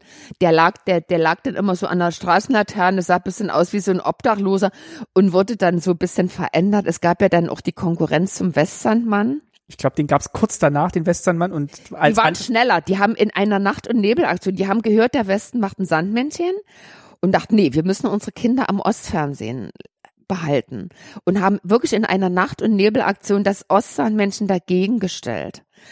Und das sah am Anfang ein bisschen komisch aus, aber letzten Endes ist das, unterm Strich ist das Ostsandmännchen viel, viel besser angekommen. Da wurde dann ja auch in der Schule immer gefragt, was hat das Sandmännchen für ein Bart, ein Spitzbart oder ein Hm. Vollbart? Das Westsandmännchen hatte Vollbart, Ostsandmännchen Ja, hatte Spitzbart und so weiter. damit man rausfinden konnte, was die Eltern Was die Eltern gucken oder ob die oder ob die Uhr Striche oder Punkte hat. Daran hat man es auch gesehen. Die Westuhr hatte Striche, die Ostuhr, Hm. also die vor den Nachrichten und Genau, so weiter, die hatte Punkte. Und da habe ich dann die Kostüme genäht und dann ging das Für das Sandmännchen direkt, also für den Für- Abendgruß quasi. ja und für die Puppen. Das hat ja ist ja immer in so einem Fantasieland. Also der Teil vor und nach dem ähm, Abendgruß. nach dem Abendgruß, also die die die Rahmenhandlung quasi Genau. dafür Da, war. da, nicht der Abendgruß, das war ja völlig losgelöst. Stimmt, der Abendgruß ist der Mittelteil. Genau, das ist irgendwie, da erzählt jemand eine Geschichte oder es ist ein Zeichentrickfilm, das hat ja damit nichts zu tun. Genau, also für die Rahmenhandlung, wenn das Für die Sandmännchen- Rahmenhandlung am Anfang und am Ende, wenn das Sandmännchen eben kommt, oder es kommt mit verschiedenen, das war ja auch ganz wichtig, verschiedene Verkehrsmittel. Mit dem Motorrad, mit dem Auto, mit dem Flugzeug. einen großen Fuhrpark. Das Ja, oder dann im Schlaraffenland, da lagen überall die Dicken rum. Und diese Figuren, also dann habe ich später habe ich auch die Figuren gemacht. Da kriegt man also so einen Würfel, das hieß, ich weiß nicht, ob es das Material noch gibt, das hieß Alcazell. Das war so ein ganz leichter Kunststoff, der gar nichts wiegt. Und da haben wir dann mit Zahnarzt Instrumenten, die die eben so für die Zähne und so benutzen, haben wir dann, das sind so ganz kleine Skalpelle und so weiter, haben wir dann hier diese Form rausgearbeitet, die kleinen Nasen und den Mund und die Augen, die Haare wurden aus Wolle aufgeklebt. Der Körper bestand aus Draht, der mit, mit, mit Schaumgummi umlegt und beklebt wurde. Dann hat, die Puppen haben auch nur vier Finger. Das wird aus Draht gemacht und wird dann mit, mit Handschuhleder, also mit Waschleder bezogen und angemalt. Also das ist eine Riesenarbeit, aber hat mir total Spaß gemacht und die waren auch völlig zufrieden mit mir. War das eine große Umstellung von dem, was du davor gemacht Nö, hast? nö. Ich habe ja immer schon sowas gemacht, mein ganzes Leben. Also ich habe als Kind, also alles, was man so gebastelt hat, ob das Strohbilder waren oder aus, Stra äh, oder aus Zahnstochern, da gab es mal so kleine Häuschen oder aus Scheuerlappen, äh, Kissen, Kissenhüllen. Also da hat man ja, oder, oder man hat Taschentücher umhäkelt. Das sind alles Dinge, die gibt es heute gar nicht mehr. Manche wissen gar nicht mehr. Aber wir haben ja damals na, unheimlich viel oder aus getrockneten Blumen oder aus Getreide, aus Hafer haben wir dann die kleinen Haferkörner mit bunten Staniolpapier äh, ummantelt, um da so, ein- so ein Blumengefäß zu kriegen. Das ist ganz furchtbar. Aber wir haben immer irgendwie, ich habe mein, und dann habe ich Gipsplatten. Mein Vater hatte so einen alten Schuppen, dann haben wir da so Gipsplatten gemalt, auf, auf eine Glasscheibe Gips gelegt, den bemalt und dann so rausgekratzt, so Fische und, und, und, und alles so ein Quatsch. Ich habe ständig, habe ich so eine Sachen mein ganzes Leben lang, ja. Mein Papa wäre jetzt sehr neidisch, weil er hat gesagt, das hat ihm auch Spaß gemacht. Also wirklich so diese, Ja, da kommt dieser- dieses Kreative wieder raus. Ja, das ist, ich hatte auch alle, wir hatten einen alten Schuppen, da war wirklich mein, der, mein Großvater war Schuster. In dem Schuppen waren alle Werkzeuge, die ich brauchte. Da konnte ich auch kleckern. Das war ein Traum, ja. Und dann auch noch tatsächlich die, die Kleidung machen, also jetzt in einer ganz anderen Ja, Größe. aber man, man hat es aber. Das Ja. ist einfach, das ist, das ist, das geht mir heute noch so. Ich mache mit meiner Enkelin manchmal Dinge, das will ich jetzt nicht alles erzählen, aber das, da, da kommen richtig tolle Sachen bei raus, ja. für die Puppen auch meinetwegen. Ja, alles, alles Mögliche, ja. Kleine Häuschen, ähm, ja, was wir da, wir bauen dann kleine Häuser selber und, und machen da die Fenster auf und da guckt jemand raus oder alles Mögliche. Das ist einfach, und ich glaube, das ist eine Sache, die jetzt so ein bisschen verloren geht bei den Kindern, weil die dazu gar nicht mehr die Zeit haben. Ja, und überhaupt mal auch Zeit zu überlegen, was man machen könnte. Also nicht mal die Zeit, um es zu machen. Die wissen das gar sondern auch nicht. so eine Muße zu haben, Ja. auf eine Idee zu kommen Ja. vielleicht. Ich habe mich auch noch gelangweilt. Ich kann mich erinnern, ich saß manchmal dann, hab zu meiner Mutter, oh, ich langweile mich so. Meine Eltern hatten eine Bäckerei, die hatten also für mich überhaupt keine Zeit. Ich war ganz viel auf mich alleine gestellt. Ich hatte auch keine Geschwister. Und da saß ich manchmal, kann ich mich noch erinnern, ach, was machst du denn jetzt? Und das habe ich auch schon jetzt öfter gelesen, dass das wichtig ist für Kinder. Die müssen sich auch mal langweilen, um einfach auch zu wissen, was mache ich jetzt? Was könnte Worauf ich jetzt ich jetzt machen? Lust? Ja. Und das ist eben überhaupt nicht mehr der Fall. Wenn sie sich langweilen, nehmen sie ihr Handy. Ne? Und dann gibt's da schon irgendwas. Ne? Das betrifft ja nicht nur Kinder. Also ich merke es Ja. tatsächlich auch an mir. Also Natürlich, natürlich. Man hat die Muse für viele Dinge überhaupt nicht mehr. Wenn man es wirklich mal bewusst weglegt und einfach mal so überlegt, Ja, was, wie geht's mir denn gerade, was, Mhm. was, was, wie fühle ich mich denn gerade, was mache ich denn gerade, dann kommt Ja. man, dann wird einem auch wieder bewusst, was man jetzt eigentlich gerne machen möchte, Ja. tatsächlich. ja, ja. Äh, wie, wie frei warst du denn überhaupt dann, dir Sa- Sachen zu überlegen? Also hattest du dann auch die Muße zu sagen, okay, jetzt diesmal kommt der Sandmann mit dem? Nee, äh, das, das war nicht das wurde vorgegeben. Ding. Ja, ja, das, da hatten wir also Regisseure, die, die sich also ein Thema ausgedacht haben. Dann hatten wir einen, wie hieß das, Fahrzeuggestalter oder Kulissen, Kulissengestalter bei uns. Bauer sowas? Ja, so ein Bauer, der hat, also so ein ja, der hat die Kulissen gebaut und auch speziell die Fahrzeuge, die waren ja auch detailliert und da gab's das Thema und dann haben sie gesagt, und macht ihr jetzt mal dafür Kosmonauten oder macht ihr jetzt mal einen Sandmann mit Kindern mit dicken Schals und Mützen im Schnee, die dann mit dem Schlitten fahren. Und dann habe ich mich mit meiner Chefin hingesetzt, die hat es schon ein paar Jahre vorher, die hat es auch ganz toll gemacht. Hingesetzt und haben wir überlegt, ja, wie machen wir jetzt den Schal, wie machen wir die, die Stiefelchen und, und so weiter, die, die, die Mäntel. Und dann haben wir da die ganz kleinen Mäntel genäht und und vorher haben wir halt die Puppen gemacht. Und wenn, weil das war ja damals nach, wurden ja die Puppen animiert. Das gibt es ja jetzt gar nicht mehr. Das, die wurden ja richtig noch, da wurden die Finger bewegt, dann wurde das immer fotografiert, ja, so. Oder die haben genickt und sind gelaufen oder so. Da gab es ja Animateure, zum Beispiel ein Pferd zu animieren. Das, das ist total schwer, wie das die Beine setzt oder sowas, ja. Und da hatten wir wirklich Leute, die waren ausgebildet als Animateure. Aber die Sachen gehen ja kaputt, wenn man das immer, immer irgendwie so bewegt. Das war ja alles nur Draht und der geht ja irgendwann hier kaputt. Es waren ja noch keine Gelenke damals.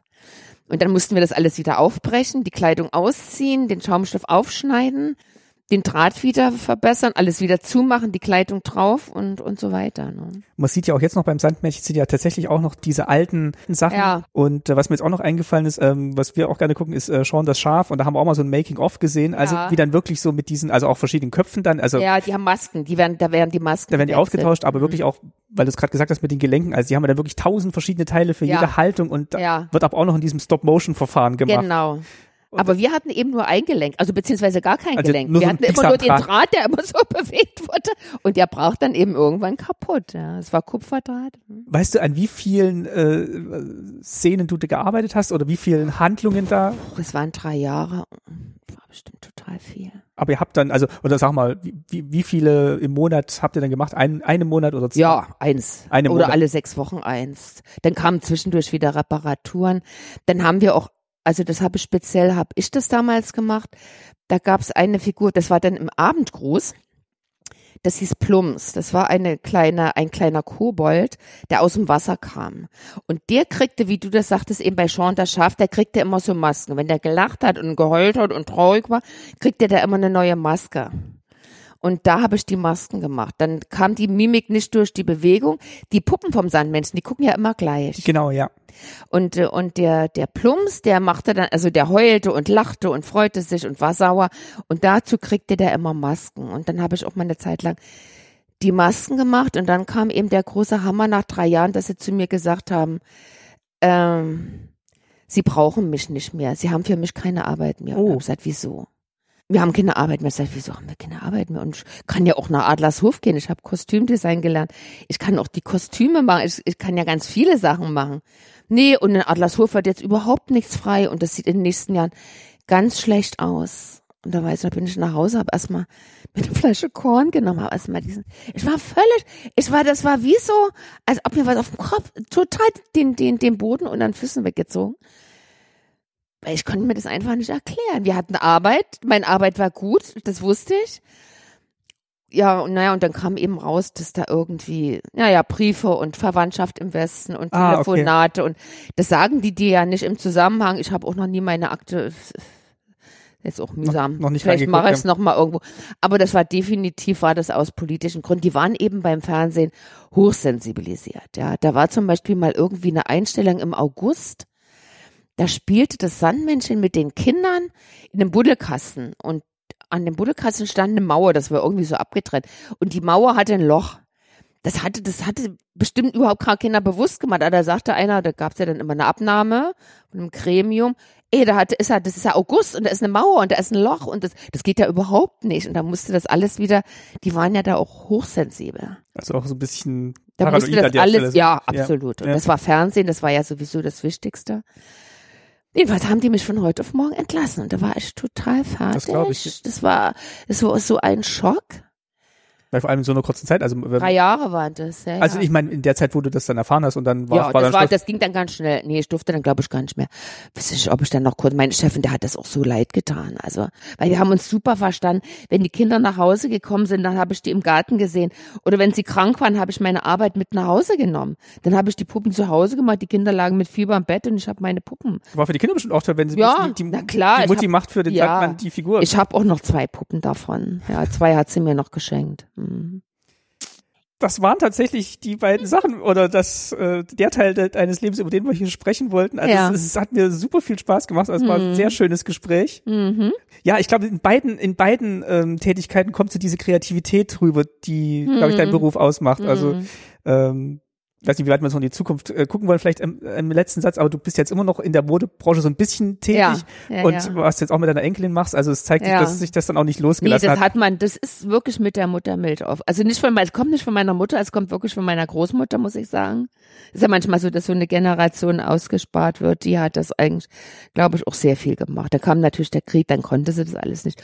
Aber ich denke mal, das ist einfach eine Veranlagung oder ist es nicht. Das muss auch Spaß machen. Dann danke ich dir, Christine, dass du dir Zeit genommen hast, um über Mode und das Sandmännchen der DDR zu sprechen. Ich danke auch. Und ja, äh, ja Hat mir auch gut. Spaß gemacht. Danke, Martin. Ja, tschüss. Tschüss.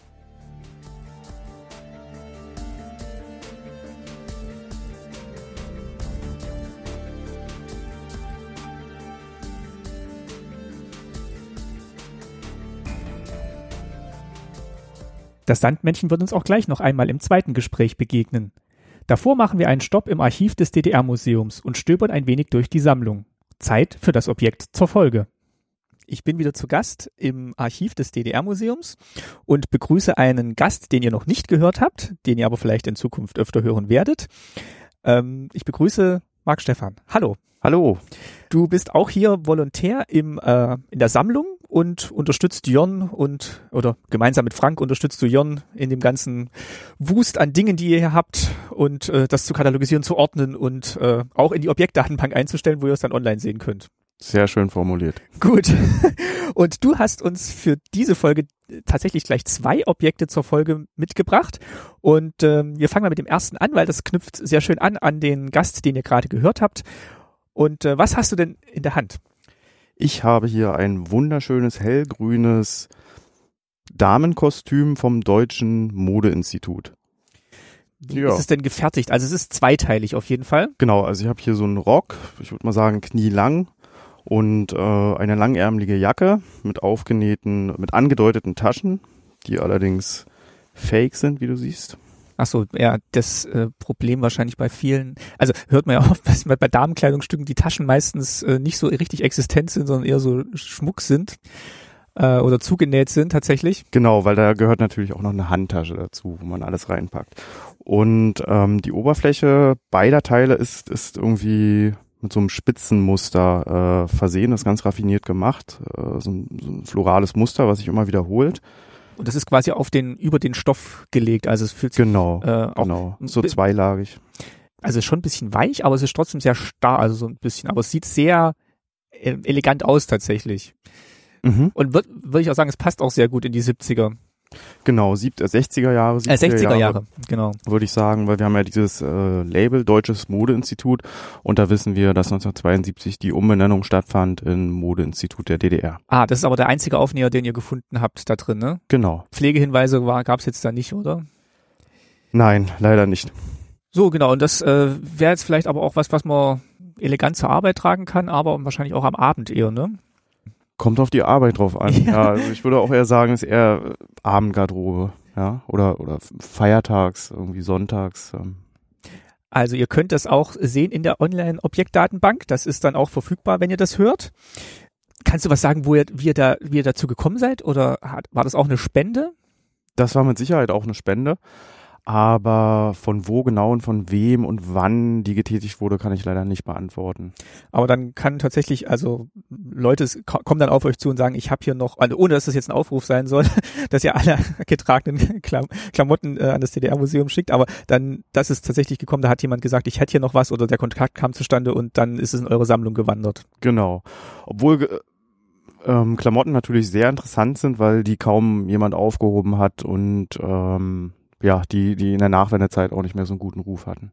Also ich meine, das ist relativ gut erhalten, also es ist jetzt nicht irgendwie äh, Ja, das wurde gepflegt. fadenscheinig oder so, ist, ist vielleicht tatsächlich auch nicht so oft getragen worden, sondern nur zu speziellen Anlässen. Also guckt euch online an und ähm, du hast aber noch ein zweites Objekt dabei. Und äh, was ist denn das?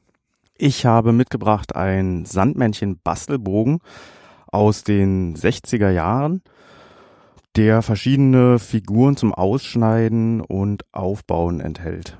Also quadratisches Heft und äh, vorne ist der Sandmann abgebildet und es, äh, das Papier ist ähm, vermute ich auch dieses bisschen altpapierartige DDR-Papier, was man so kennt. Genau, es ist nicht, nicht, nicht so fest, wie man sich das vielleicht von einem Bastelbogen wünschen würde, aber es ist auch kein besonders dünnes Papier. Was kann man denn jetzt hier basteln? So, wir können basteln. Ein Fernsehapparat, ist natürlich das Wichtigste.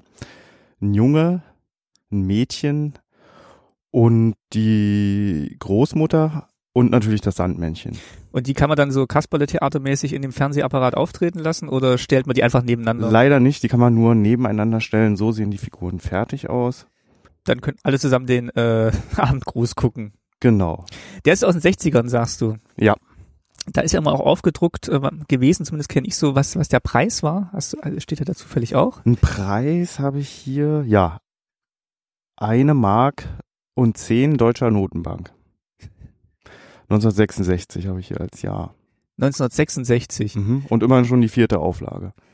Und äh, was ähm, würdest du sagen, das ist, äh, was, was heute noch Kinder faszinieren würde, hier was zu basteln? Also ich kenne tatsächlich diese Bastelbögen aus der DDR, aber Mhm. würdest du sagen, die funktionieren heute noch?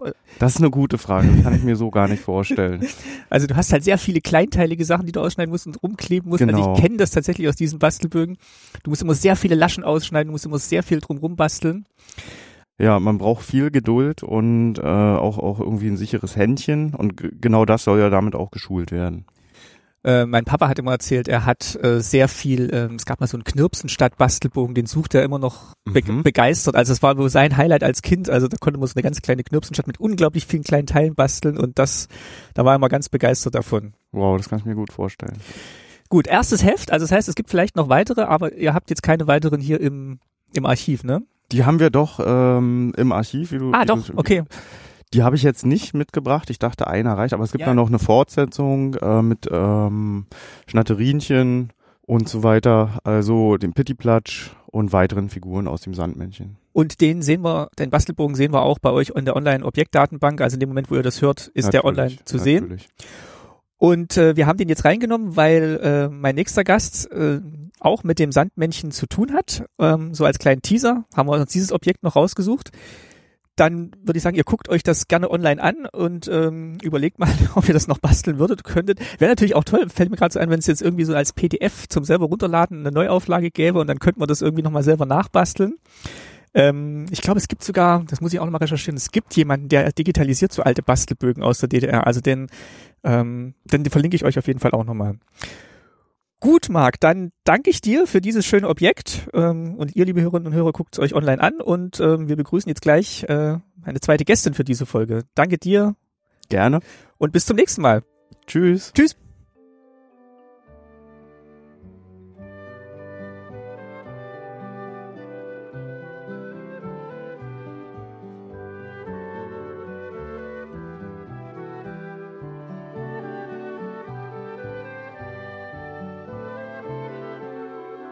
Dann sage ich herzlich willkommen zu meinem äh, zweiten Gast für diese Folge und ich bitte Sie, sich mal kurz vorzustellen und vielleicht auch zu sagen, äh, wo wir hier sind und was Sie hier machen. Hallo. Ja, ich heiße Nina Peisen und ich arbeite beim RBB, wo wir uns jetzt auch gerade befinden. Wir sind hier im kleinen Sendesaal. Und ich bin Redakteurin in der Abteilung Familie und Kinder. Und ich kümmere mich da um verschiedene Kinderformate, die vor allem beim Kika laufen. Und das vermutlich wichtigste Format, was ich betreue, ist das Sandmännchen. Das läuft natürlich nicht nur beim Kika, das läuft auch beim MDR und eben auch bei uns beim RBB. Wie lange betreuen Sie das Sandmännchen schon? Noch gar nicht so lange. Ich bin seit äh, anderthalb Jahren jetzt beim, beim RBB und ja, habe seitdem schon viel über den kleinen Kerl gelernt. Also ich kenne den Sandmann natürlich auch seit Kindheitstagen. Westsandmann, aber auch der Ostsandmann ist mir dann auch irgendwann natürlich äh, geläufig geworden und das hatte ich jetzt im Vorgespräch schon ein bisschen rausgehört, mhm. die sind mit dem äh, Westsandmännchen sozialisiert sozusagen. Ja, wobei ich das Westsandmännchen gar nicht so viel geschaut habe als Kind. Ich kannte es natürlich, aber ich habe schon auch, ich war ja dann auch noch fast Kind, äh, als dann das Ostsandmännchen bundesweit ausgestrahlt wurde und entsprechend, äh, da war ich schon aus dem Sandmannalter raus, aber ähm, da habe ich ist mir das, Sand, das Ostsandmännchen halt auch schon ähm, näher gekommen und seitdem, also eigentlich seit seit den 90ern ist das äh, Ostsandmännchen halt einfach präsent und äh, entsprechend ist das Westsandmännchen gar nicht hat hat nicht so eine riesige Rolle bei mir gespielt tatsächlich. War das ein Kindheitswunsch, äh, irgendwann für das Sandmännchen zu arbeiten oder war das jetzt einfach ein Weg mhm. über äh, ja, journalistische Tätigkeit dann hier in diesem Bereich? Also es war schon lange ein Traum von mir, Kinderfernsehen zu machen. Ich habe ja auch schon, bevor ich beim RBB war, habe ich im privaten Kinderfernsehen gearbeitet und ich habe mir schon immer mal gewünscht, für so eine bedeutende äh, Fernsehfigur dann zu arbeiten wie dem Sandmännchen. Also bin ich schon wirklich froh und dankbar, dass das geklappt hat, dass mich so die Wege dann äh, vor anderthalb Jahren dann zum RBB und zum Sandmännchen geführt haben, tatsächlich, ja. Wie finden Ihre Kinder das, dass sie für Sandmännchen arbeiten? Wissen die das, sind die schon in dem Alter, wo sie das? Mm, ja, die sind, also mein Sohn ist vier, also der ist quasi im Sandmännchenalter, meine Tochter ist, wird jetzt bald acht, die ist da schon so ein bisschen raus, aber die finden das schon toll mit dem mit dem Fernsehen und ähm, und und äh, sind auch tatsächlich, also mit der Familienimperie muss man ja immer so ein bisschen aufpassen, wenn man dann Fer Fernsehen macht ja, oder sich eine mit Stichprobe, Medien, ja. genau. Alle, aber trotzdem ist es auch ganz interessant, sich dann immer auszutauschen, wenn man die Zielgruppe zu Hause hat und zu merken, worauf reagieren die so, worüber lachen die. Jetzt zum Beispiel ähm, bin ich gerade mit mit Kolleginnen und Kollegen dabei, eine eine Sandmännchen-App zu entwickeln und mein Sohn mit seinen vier Jahren, der ist jetzt gerade, hat jetzt gerade so angefangen, so Kinder Apps, mit Kinder-Apps zu spielen. Und das ist, äh, das hilft einem tatsächlich dann schon auch in der täglichen Arbeit, da mal direkt ähm, zu beobachten und Feedback zu bekommen und so. Wie sieht Ihre tägliche Arbeit aus? Also was nimmt den größten Teil in Anspruch? Also das Sandmännchen nimmt schon einen großen Teil in Anspruch. Ähm, das Sandmännchen ist ja so aufgebaut, man hat immer diese Rahmenhandlungen. Das Sandmännchen kommt, meistens besucht es Kinder und dann äh, wird der Abendgruß gemeinsam geguckt. Und der Abendgruß ist dann ja eine vom Sandmännchen losgelöste Geschichte, meistens Zeichentrick, die so dreieinhalb, vier Minuten lang ist. Und dann kommt nochmal ähm, der, die, die hintere Rahmenhandlung mit dem Sandmännchen, wo nochmal das Abschied, Abschiedslied gesungen wird ähm, und äh, der, der Sandmann seinen Sand streut. Und theoretisch gehört auch zu meinen Aufgaben halt diesen Sandmann-Rahmen zu produzieren, diese Stop-Motion-Geschichte. Das machen wir allerdings nur alle paar Jahre. Ist auch sehr aufwendig und kostet natürlich auch entsprechend Geld. Das ist jetzt in den letzten eineinhalb Jahren noch nicht passiert. Das passiert dann hoffentlich irgendwann in der Zukunft mal. Die Binnengeschichten, die äh, betreue ich redaktionell. Da habe ich jetzt schon einige betreut. Also da ist man dann halt mit der Produktionsfirma in Kontakt, entwickelt gemeinsam also geht es eigentlich von der Ideenentwicklung dann wirklich über die verschiedensten Schritte der Animation, bis dann halt ja die Geschichten geschrieben sind und dann halt auch entsprechend ein Format am Ende fertig ist.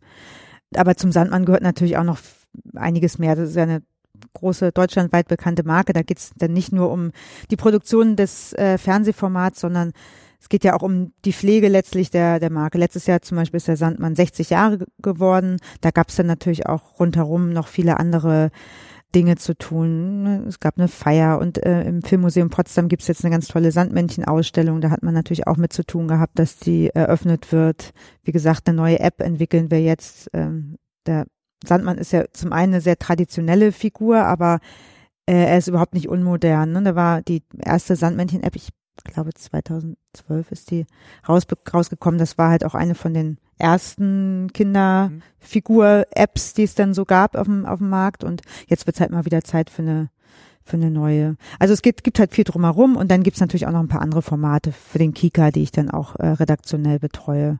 Ich habe es beim äh, Herlaufen gesehen. Ähm, es gibt ja den Sandmännchen-Shop auf der anderen Seite quasi der Straße, wenn man Mhm. einmal ums Gebäude rumläuft. Mhm. Mit auch ganz viel Kika-Dingen, ähm, Büchern, CDs, Mhm. DVDs, die Toni-Figur und so. Mhm, genau. Das ist auch alles was, wo Sie noch mit zu tun haben Mhm, oder am in- Rande? Äh, Am Rande, genau. Das Mhm. machen meine Kollegin von der RBB Media. Das ist so die Vermarktungstochtergesellschaft Okay. äh, Gesellschaft Also Sie sind sozusagen. stärker auf die Inhalte dann doch. Genau, also wir sind in, äh, stark im Austausch, aber das machen tatsächlich die Kolleginnen da von der Media, ja. Gab es jetzt in den anderthalb Jahren schon ein Highlight, wo Sie sagen, das, ähm, das war toll und dafür hat das war genau das, was ich machen wollte? Dafür hat sich gelohnt. Ja. Ähm, ach ja, ich habe schon wirklich äh, einige nette äh, Formate jetzt produziert. Ich habe ja gerade schon den Geburtstag erwähnt. Wir haben jetzt dem Sandmännchen zum Geburtstag 13 neue Pittiplatsch-Folgen geschenkt quasi. Die sind dann, also das war dann auch so der Plan, dass die dann produziert werden und auch noch ausgestrahlt werden im, im Geburtstagsjahr. Pittiplatsch ist ja auch einfach eine, ja auch eine Marke, kann man sagen, die halt emotional ganz viel macht mit den, mit den Menschen. Vielleicht das Und- bekannteste auch, was man noch vom Ostsandmännchen Anführungszeichen kennt, Ja. wenn man Leute drauf anspricht. Definitiv. Also das haben wir auch jetzt nochmal wieder verstärkt äh, gemerkt, wie, wie stark Pitti Platsch tatsächlich die Herzen nach wie vor bewegt. Und es gab ja wirklich jetzt seit fast 30 Jahren keine neuen Folgen.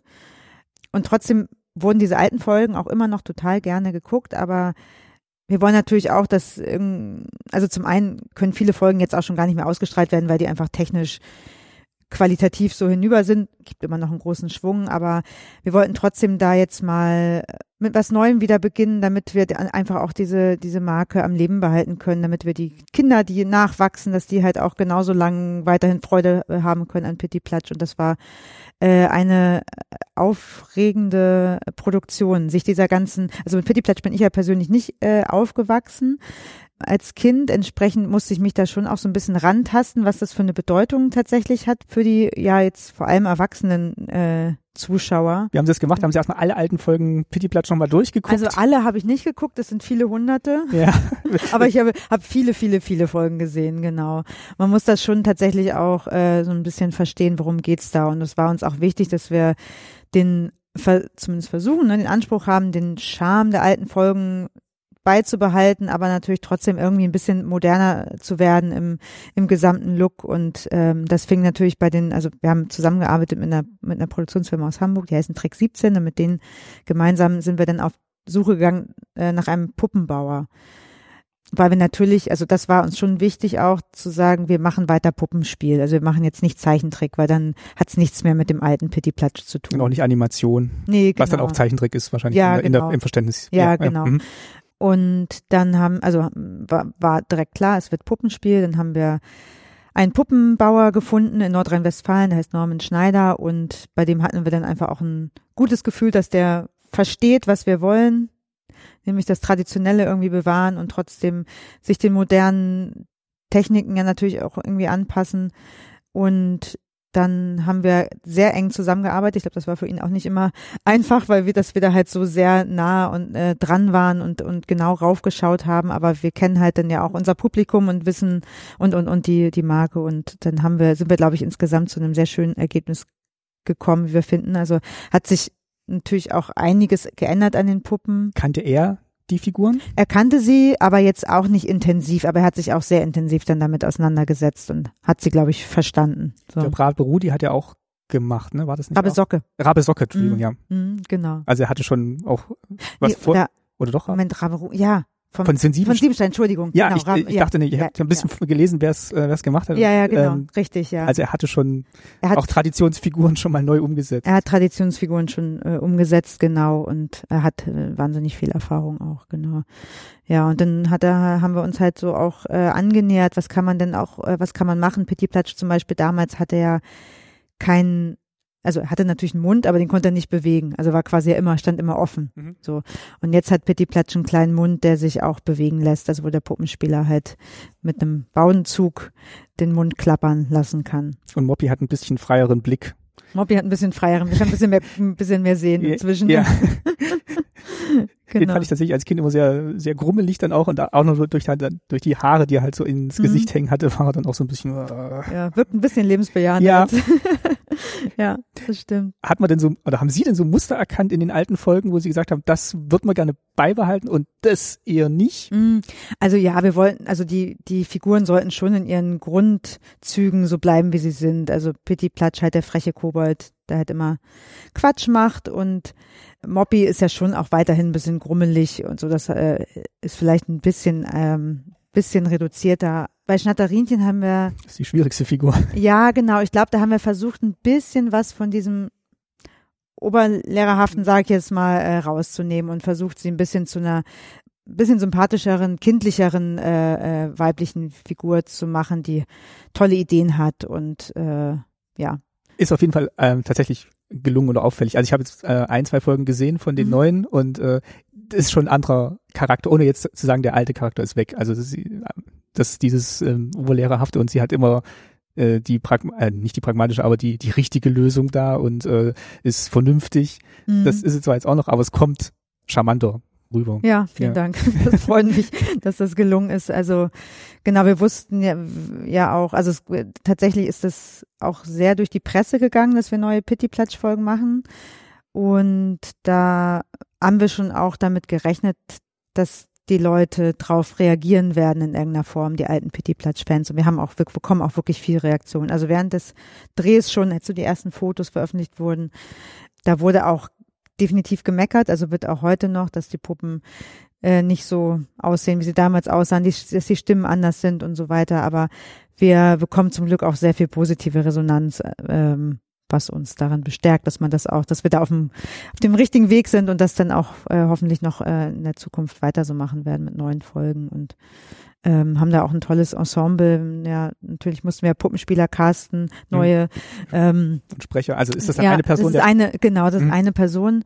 Beim Pittiplatsch ist es der Christian Sengewald geworden. Der hat auch schon viele Jahre Pittiplatsch in einem Theater gespielt und kennt die Figur halt aus dem FF und hat auch, wie wir finden, da eine ganz gute Stimmlage gefunden. Und Susi Klaus spielt ja das Schnatterinchen. Die hat auch sowohl äh, viel äh, Puppen Theatererfahrung, aber auch TV-Erfahrung, hat in der Sesamstraße auch schon öfter mitgewirkt, genau wie der Martin Paas, der spielt den Moppy, der spielt unter anderem den Ernie in der Sesamstraße Ah. und ähm, Wolle bei ähm, Eine Möhre vor zwei, mhm. ein sehr renommierter Fernsehpuppenspieler und da haben wir ein schönes äh, Ensemble, mit denen haben wir dann äh, letztes Jahr dann drei Wochen am Stück dann die 13 Folgen produziert, was auch sehr viel Spaß gemacht hat tatsächlich. Das wird dann quasi sowohl wie die Einspieler vom Sandmann selber als auch die, die Folgen im Abendgruß Mhm. wird immer en bloc gemacht.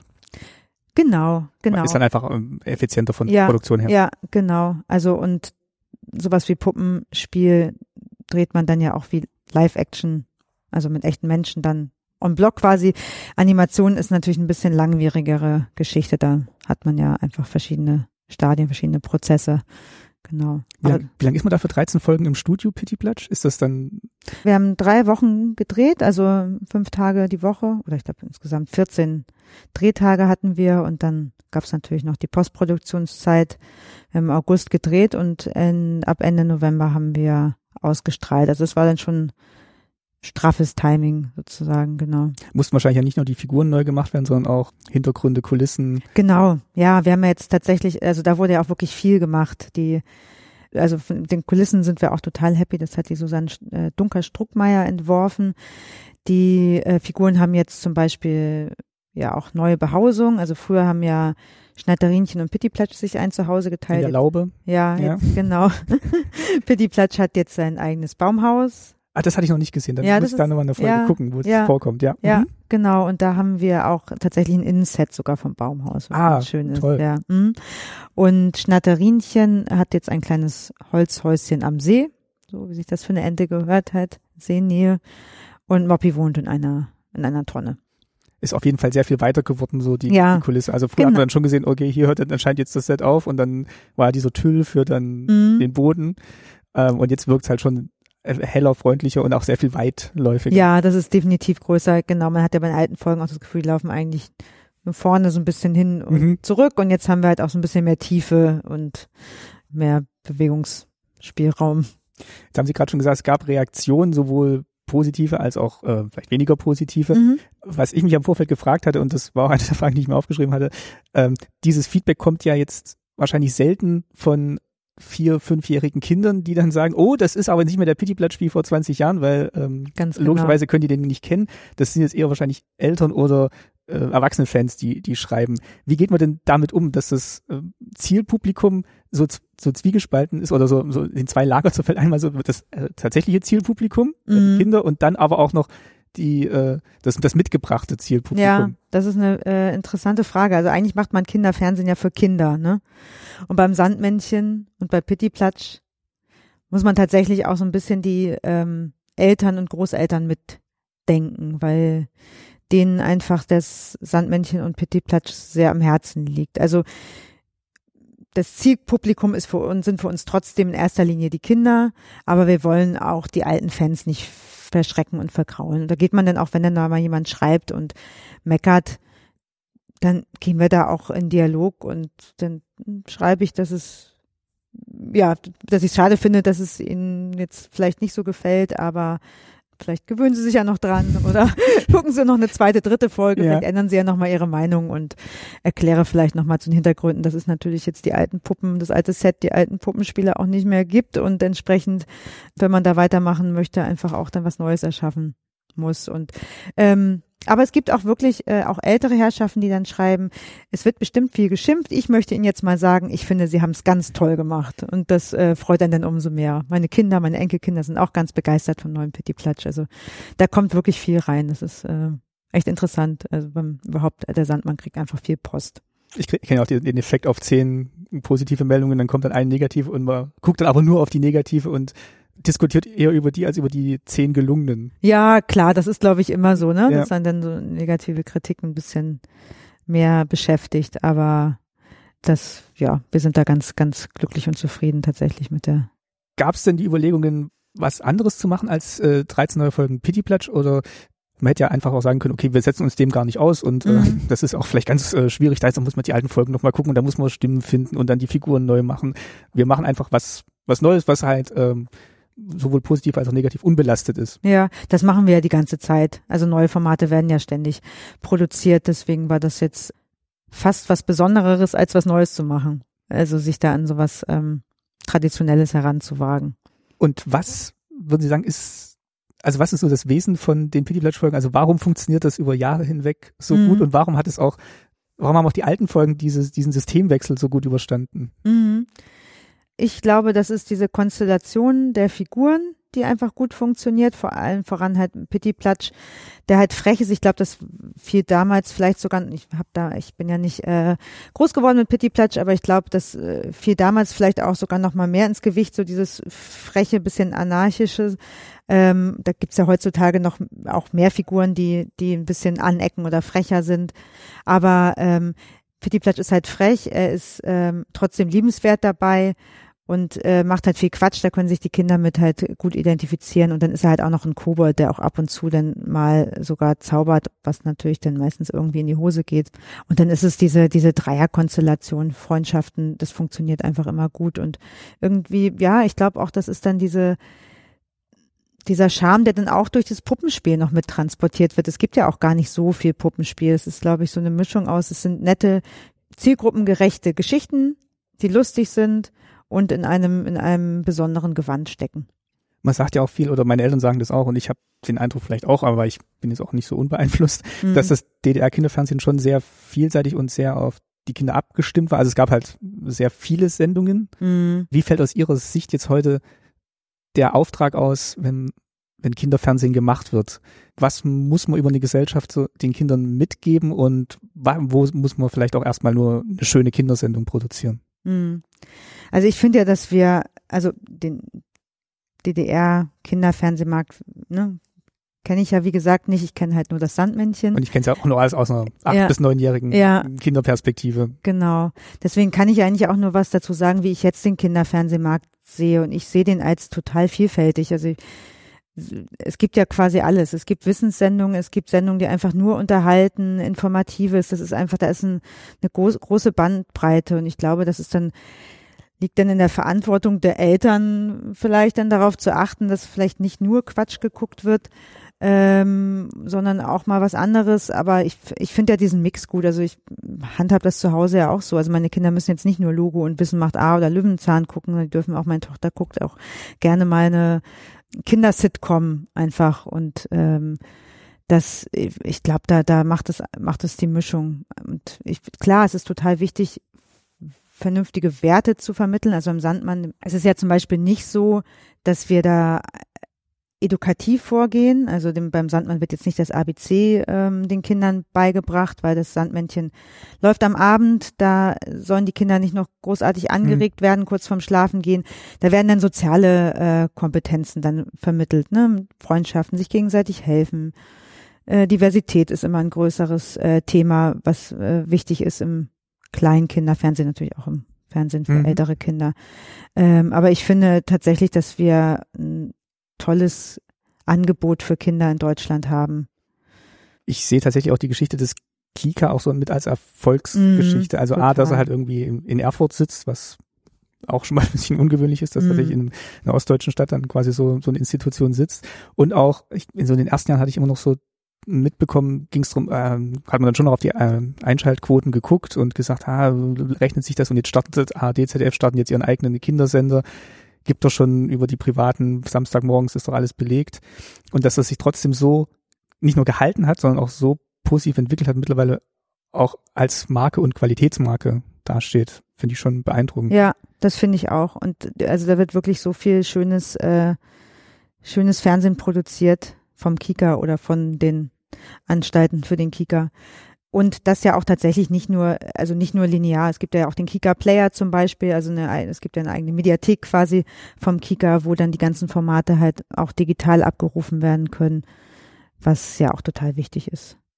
Weil Sie es gerade angesprochen haben, ähm, das Thema Diversität, äh, ist das auch was, wo dann Reaktionen kommen und sagen, oh, jetzt muss man das auch noch, äh, jetzt betrifft das auch noch das Kinderfernsehen, jetzt muss man da auch noch gucken, dass da alle repräsentiert sind. Also gibt es auch eine ablehnende Haltung zu sowas, was vielleicht in der Vergangenheit auch mhm. nicht ein bisschen vernachlässigt wurde oder in der DDR vielleicht auch gar keine Rolle gespielt hat und wo man jetzt aber sagt, okay, die Gesellschaft ist halt vielfältig und wir mhm. wollen das auch schon möglichst früh Kindern zeigen. Mhm.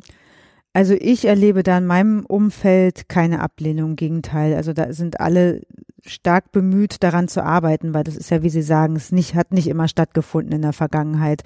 Und kann da auch für mich sprechen. Man muss da tatsächlich, das ist jetzt nicht äh, ein Selbstläufer, dass man immer äh, divers denkt die ganze Zeit. Man muss das schon auch sich so ein bisschen zur Aufgabe machen, dass man das hinbekommt. Und das, aber ich finde es total wichtig und also ich denke nicht, dass man darüber irgendwie den Kopf schütteln muss, jetzt da, das, das auch noch im Kinderfernsehen, so im Gegenteil. Also gerade da. Und vor allem, weil Kinder ja auch so viel unbedarfter und viel unvoreingenommener sind als wir Erwachsenen, ist es ja umso wichtiger, dass sie sich das beibehalten und so damit aufwachsen. Oder anders gefragt, gibt es auch noch andersrum Stimmen, wie man sagt, oh, das ist toll, jetzt habe ich da eine Figur entdeckt, die hatte ich so noch gar nie gesehen im Kinderfernsehen, die repräsentiert mich oder meine Familie oder meine Herkunft. Gibt es da, gibt es solche Zuschriften und Rückmeldungen auch? Es gibt wirklich Rückmeldungen zu allem. Deswegen würde ich jetzt das einfach mal bejahen, ja, okay. ohne dass ich jetzt gerade eine äh, bestimmte Zuschrift im, im Kopf habe, aber sicher. Weil ich fand es tatsächlich auch spannend mit der Figur vom Schnatterinchen, was Sie jetzt gerade gesagt haben, dass man halt okay, man hat jetzt halt nur diese eine weibliche Figur in dieser mhm. Konstellation und das ist natürlich schon auch eine Überlegung, okay, wir machen jetzt neue Folgen, wie, wie gehen wir mit der um? Also, mhm. dass, der, dass die, die Jungs äh, in Zeichentrickserien im Kinderprogramm, die sind immer dann frech und die Mädchen müssen dann immer gucken, wo sie dann noch untergebracht werden. Und ähm, ich glaube, das ist einmal, also bei Harry Potter war es ja irgendwie auch so, da gab es halt diese, äh, die Hermine, Hermine die halt wirklich mhm. auch so eine starke weibliche Figur war, die die klug war, aber trotzdem nicht langweilig oder, oder genau. der, der, Streber. Und das ja. hat sich dann auch so ein bisschen aufgebrochen in der, in den Folgen. Mhm. Und das, das jetzt zu sehen, dass bei Schnatterinchen auch so eine Evolution dann auch noch stattfindet, oder dass der, dass die Figur jetzt eine ganz andere ist, ist halt auch äh, schön zu sehen. Ja, ja, das freut mich, dass es erkennbar ist, tatsächlich. Ja. Was sind denn so für Sie die größten Herausforderungen, wenn Sie jetzt neue Projekte angehen? Also wie viel Vorlauf stecken Sie denn rein so in die Konzeption und was sind da so Aspekte, die Sie berücksichtigen müssen, vielleicht vom, vom Sender aus, aber auch vielleicht aus dem eigenen Antrieb raus? Das ist total unterschiedlich. Also Pitti Platsch hat, glaube ich, ein, ungefähr ein Jahr Vorlauf gehabt, ehe wir dann in Produktion gegangen sind. Also mit den die ersten Gespräche zum, also ja, mindestens ein Jahr, es ging wahrscheinlich sogar noch länger. Ersten Gespräche mit der Produktionsfirma und dann dieser ganze Puppenbau und überhaupt, also da gehört ja so viel dazu. Man muss dann Autoren finden, mit denen man dann über die Geschichten spricht. Das ist ja, das sind ja alles diverse Prozesse, die da so parallel dann auch miteinander laufen. Trotzdem waren es dann alles in allem dann anderthalb Jahre, sage ich mal, bis es dann auf Sendung ging. Das ist im Vergleich zu einer Zeichentrickserie dann schon auch relativ flott. Da kann das schon auch mal noch ein paar Jahre länger dauern. Also wir sind ähm, drei Partner, die am Sandmännchen arbeiten. Das ist der RBB, das ist der MDR und der NDR, wobei der RBB die Federführung hat, aber trotzdem arbeiten wir drei Redakteurinnen von den drei Anstalten gemeinsam an den Inhalten und jeder bringt Ideen rein, was er gerne umsetzen möchte. Und so hat dann jeder seine Projekte, die er betreut. Und da müssen wir uns aber auch tatsächlich mal einigen, weil wir ja ein Budget gemeinsam haben, das jetzt auch nicht exorbitant hoch ist, so dass man alles machen kann, was man möchte, sondern wir müssen uns da dann schon auch äh, einig werden. So jetzt ist der NDR mit Produktion XY dran, danach dann ähm, der RBB wieder. Also geht natürlich um die Qualität der Inhalte, aber natürlich wollen auch alle drei Redaktionen ähm, ihre Formate äh, betreuen und da geht's gibt's halt einfach auch viele Absprachen, die dann auch noch quasi in die Zeit, die man ja auch noch mit berücksichtigen muss, ähm, was so die ganzen Abläufe angeht und die ganzen Timings, wie lange was dauert, bis es dann wirklich auch mal dann auf dem Sender ist. Was kriegt denn der Autor, hatte ich mich gerade gefragt, dann für ein, für ein Briefing? Also sagt man dem hier, wir haben 13 Folgen mhm. und ähm, man muss ihm ja irgendwie mitgeben, das sind so grob die Themen. Also ich habe jetzt die Folge gesehen, äh, wo Moppy in der Tonne feststeckt. Also ist das was, was dann vom Autor kommt? Ist das dann irgendwie, mhm. saßen Sie drei da zusammen und haben dann gebrainstormt und haben gesagt, das ist eine tolle Idee und äh, wie, wie geht man denn so ran, wenn man so 13 Folgen konzipieren muss? Ja, also das ist, äh, wir sind so vorgegangen, dass wir hatten äh, zu Beginn mit zwei Autoren gearbeitet und die haben jeweils beide erstmal knappe Ideen geliefert, so einen Haufen Ideen, immer nur so zwei Zeilen. Moppy bleibt stecken mhm. und ähm, wie wird er wieder befreit? Oder Moppy verliert seine Keksdose, er versteckt seine Keksdose, weiß nicht mehr, wo er sie versteckt hat, die müssen suchen könnte ich jetzt noch äh, fortsetzen. Ähm, auf jeden Fall, äh, denn und dann suchen wir aus diesem diesem großen Haufen an Ideen suchen wir dann die aus, die uns am passendsten scheinen und dann werden die weiterentwickelt. Dann wird dann eine halbe Seite zum Beispiel draus.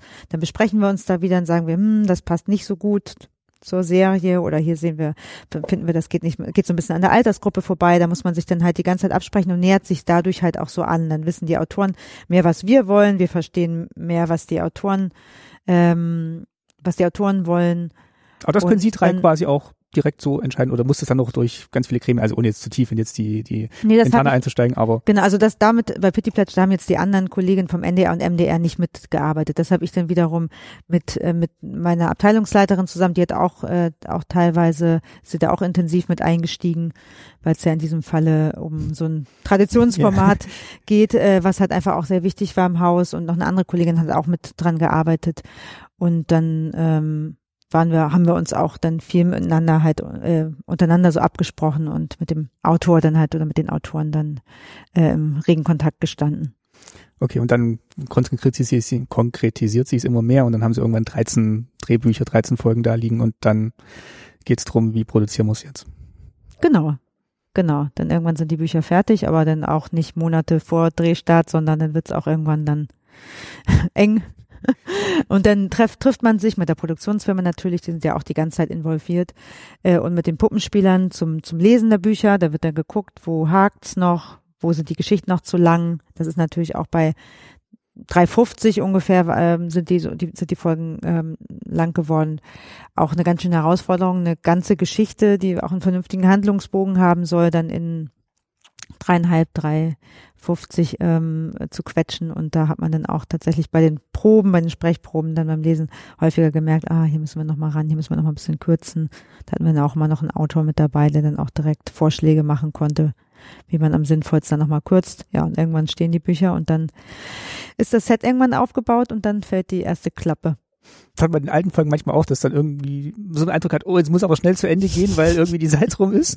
Und ja. das ist dann so ein harter Cut drin. Ich weiß nicht, ob es am Material liegt, weil dahinter noch was gekommen wäre, was dann, was dann irgendwie nicht mehr ins Sendeschema gepasst hat oder ob die Folgen tatsächlich dann einfach so abrupt aufgehört haben. Also es fiel mir dann auf, wo ich dann mal so alte Folgen geguckt habe. Ja.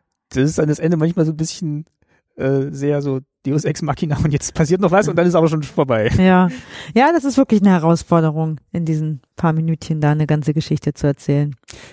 Wie sehen Sie denn momentan das, den Stellenwert vom Kinderfernsehen in der, im Konsumverhalten von Kindermedien? Also es gibt jetzt ja nicht nur äh, gibt ja nicht nur einen Kinderfernsehsender, Mhm. es gibt ja mehrere, es gibt aber auch nicht nur Fernsehen, also es gibt ja dann auch tatsächlich Apps, YouTube, ähm, Mhm.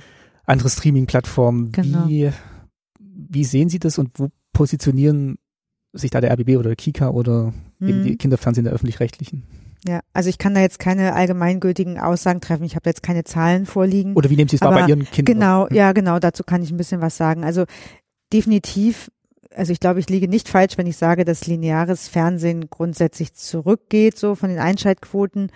Aber wir können das jetzt zum Beispiel beim Sandmann beobachten. Sandmann, der Sandmann ist halt auch tatsächlich ein sehr lineares Format, weil es halt am Vorabend läuft und sehr ritualisiert von den Familien benutzt wird. Äh, entsprechend sind auch die linearen Einschaltquoten immer noch sehr hoch. Äh, trotzdem sind die vermutlich nicht mehr so hoch, wie sie vor ein paar Jahren waren. Dafür sind die digitalen äh, Abrufzahlen in die Höhe gegangen. Ähm, interessant ist dabei tatsächlich das, und das äh, haben wir erst vor kurzem von einem Kollegen auswerten lassen, dass die Abrufzeiten vom Sandmann in der App oder auf anderen Plattformen am höchsten sind am Vorabend tatsächlich auch um kurz vor sieben. Also das die Zeit, dann- wo man auch das Kind ins Bett auch, bringt. ja, also beziehungsweise wo man, wo es sonst vielleicht auch linear ähm, geguckt werden kann. Also jetzt nicht dann vielleicht um fünf vor sieben oder fünf vor sechs, aber schon in diesem Zeitraum, ne, dass die Leute schon, dass also die Familien das schon weiterhin benutzen als äh, Abendritual. So jetzt, jetzt müssen wir schnell noch essen oder schnell? Jetzt essen wir und dann, wenn du dann noch deine Zähne geputzt hast, dann können wir danach noch das Sandmännchen gucken, so dass es halt so Teil des des abendlichen Ablaufs so ist. Ähm, das ist für uns ähm, als Sandmännchenreaktion natürlich sehr dankbar, dass es da, dass es da so benutzt wird. Also und wir da auch keine Sorge haben müssen, dass es irgendwann verschwindet, weil das lineare Fernsehen vielleicht keine große Rolle mehr spielt. Es wird auch tatsächlich weiterhin digital genauso genutzt. Und ja, ich, ich sehe es bei meinen Kindern. Das Einzige, was wir zu Hause linear noch gucken, ist, ist Logo, also mit meiner Tochter. Ähm, ansonsten äh, wird eigentlich dann on demand halt geschaut, dann wann, wenn, wenn mal Zeit ist, wenn, wenn Lust da ist, dann wird geguckt und da werden diverse Plattformen dann benutzt. Und ich, das ist jetzt eine schwache These, aber ich glaube, da, wo die Eltern auch viel, keine Ahnung, wenn die Eltern Heavy Netflix-User sind, ich glaube, dann wird da auch eher dann für die Kinder ähm, dann auf Netflix mal nach Sachen gesucht. Und wenn die, also ich glaube, da, da ist es tatsächlich so, wie, wie es in den Familien so gehandhabt wird, so färbt es sich auch so ein bisschen aufs Kinderfernsehen ab, ist meine Vermutung. Das heißt, Sie können sich auch vorstellen, dass jetzt meinetwegen in zehn Jahren neue Pity-Platsch-Folgen dann für das dann existierende nur noch äh, Online-Portal der öffentlich-rechtlichen produziert wird. Wenn das so sein sollte, dass das Lineare dann nicht mehr existiert, ja, also es wird ja immer äh, nach gutem Kindercontent verlangt werden weiterhin und wo der nachher am Ende läuft, da muss man einfach gucken, wo die, wo die Zuschauer sind. Ich, also ich mache mir da ums Kinderfernsehen überhaupt gar keine Sorgen, weil ähm, Kinderfernsehen, damit meine ich jetzt um Kinderformate, ne? Ob die nun linear geguckt werden oder digital, ist ja, finde ich, am Ende egal. Ähm, Hauptsache, die kriegen gutes, äh, gute Formate, gute Produkte ähm, zu sehen. Was mir gerade einfällt, kennen Sie, kennen Sie so YouTuber für Kinder? Also kennen Sie YouTube-Kanäle, die speziell sich an Kinder richten und Mhm. die auch, wo Sie sagen, das ist wirklich toll? Also das hätte ich mir nicht gedacht, dass es das auf der Plattform gibt. Ähm, also es gibt ja wirklich sehr viele YouTube-Kanäle, die sich an Kinder richten. Ich weiß, dass da auch ziemlich viel Müll dabei ist tatsächlich. Also mein Sohn zum Beispiel, der guckt auf YouTube immer die Maus. Also es müssen ja nicht immer nur Sachen sein, die tatsächlich nur für YouTube hergestellt werden, sondern da findet man ja auch den Sandmann oder was auch immer. Und beim, bei YouTube kann man dann die Maus-Clips auch hintereinander weggucken, wenn man vielleicht keine Lust auf die Sachgeschichten hat. Also das ist ja einfach ein, eine schöne Plattform, um auch äh, Content anders aufbereitet Mhm. äh, anzubieten. Äh, jetzt mir fällt jetzt gerade kein YouTube-Kanal ein für Kinder, den ich jetzt gerade benennen kann. Ist auch nicht, nicht schon schlimm. Ich ja. habe jetzt bloß gerade überlegt, Mhm. also bei, bei Podcasts kenne ich tatsächlich auch wenige Formate, bin ich jetzt auch nicht so drin in der, Ja. ich kenne also drei, vier vielleicht, Mhm. aber ich habe gerade überlegt, das wäre natürlich auch nochmal, also wenn da jemand Ambitionen hat und da gibt's bestimmt noch Potenzial, also also an Teenager und für junge Erwachsene gibt's halt unglaublich viele Kanäle. Mhm. Also es gibt auch unglaublich viele Kanäle für Kinder. Aber die sind nicht immer alle toll. Äh, die sind nicht alle toll, aber das kann man nicht verallgemeinern. Da gibt es sicherlich auch einiges Tolles. Das Problem ist ja bloß, dass da halt einfach auch alles so monetaris monetarisiert wurde in den letzten Jahren. Und da gibt's ja jetzt, glaube ich, so eine Sperre, aber da will ich mich jetzt auch nicht zu weit aus dem Fenster lehnen. Auf jeden Fall ist es jetzt, wird's immer schwieriger, die äh, Kinderkanäle da zu monetarisieren und ähm, ich, mir ist gerade eingefallen, Funk gibt's ja noch, ne? das mhm. ist ja das öffentlich-rechtliche YouTube-Portal oder Online-Portal. Mhm. Genau, das richtet sich an, also ja, an Jugendliche, Jugendliche aber das ne? ist halt genau, exklusiver Content nur fürs Web. Mhm. Meine ich, also das scheint mhm. nicht irgendwo im linearen Fernsehen. Mhm. Genau, eine Frage vielleicht noch, kann man denn die Pidiblatsch-Folgen, wie sehen alle 13 am Stück oder wie werden die jetzt ähm, gesendet? Also momentan laufen sie, glaube ich, noch, ne? Das mhm. fing jetzt im November Genau, an. aktuell laufen sie immer dienstags im Sandmann im Fernsehen dann. Und im Moment ist es so, dass die Sandmann-Folgen immer eine Woche lang online noch abrufbar sind über alle möglichen Plattformen. Genau. Gibt es eine DVD im Sandmännchen-Shop? Also ich äh, war so nicht drin vorhin. Aber genau, ich, nee, ich glaube jetzt zu den aktuellen Pittiplatsch-Folgen ist sie noch, die ist gerade, wird gerade produziert, die kommt dann bald raus. Ich kann Ihnen jetzt gerade da kein äh, Veröffentlichungsdatum sagen, aber die ist äh, auf jeden Fall in der Mache. Genau wie auch ähm, Hörspiele dazu, also zu den Folgen. Da gibt's auch dann bald eine Hörspiel-CD und sicherlich wird man die dann auch äh, auf digitalen Plattformen dann. Ja, haben sich meine Freundin und ich unterhalten. Also wir hatten beide die, die Platte, die es in der DDR gab, der Koboldsturm von PD, also waren auch so extra, ich weiß nicht, extra produzierte Folgen für die Platte waren drauf. Ah ja. Ah, das war auch was, was ich dann auch so Bücherei, aus der Stadtbücherei ausgeliehen hatte und Ach dann ja. gehört habe. Also das Schön. War, und das war nochmal so eine Erweiterung quasi dieses Kosmos. Ja. Pity Platsch. Die neue Folge kommt am Dienstag haben da Leute geschrieben, dass äh, Pity Platsch muss am Samstag kommen, weil ich weiß noch, früher kam es halt am Samstag und Sonntag genau. war dann Fuchs und Elster und das mhm. war dann halt jede Woche gleich. Das ist auch weiterhin so, dass das eigentlich der Sandmann, äh, der, der Pity Platsch, Fuchs und Elster Sendeplatz ist am Samstag. Wir wollten aber tatsächlich diese 13 neuen Folgen, den wollten wir nochmal einen anderen Sendeplatz geben. Zukünftig werden sich diese 13 Folgen dann aber mit den alten am Samstag mhm. mischen. Also wenn es dann in die Rotation geht und genau, wenn, wieder gesendet wird. Ja, genau dann werden die quasi so Hand in Hand ausgestrahlt werden samstags mit den Mix mit den alten. Dann äh, bedanke ich mich äh, bei Ihnen, Frau Peisen, für die Zeit, die Sie sich genommen haben. Ja, auch herzlichen Dank an Sie. Freue mich auf jeden Fall, dass das noch geklappt hat, dass wir mal über das äh, Sandmännchen und Pittiplatsch heute sprechen ja, konnten. Vielen schön. Dank. Danke auch. Tschüss. Tschüss.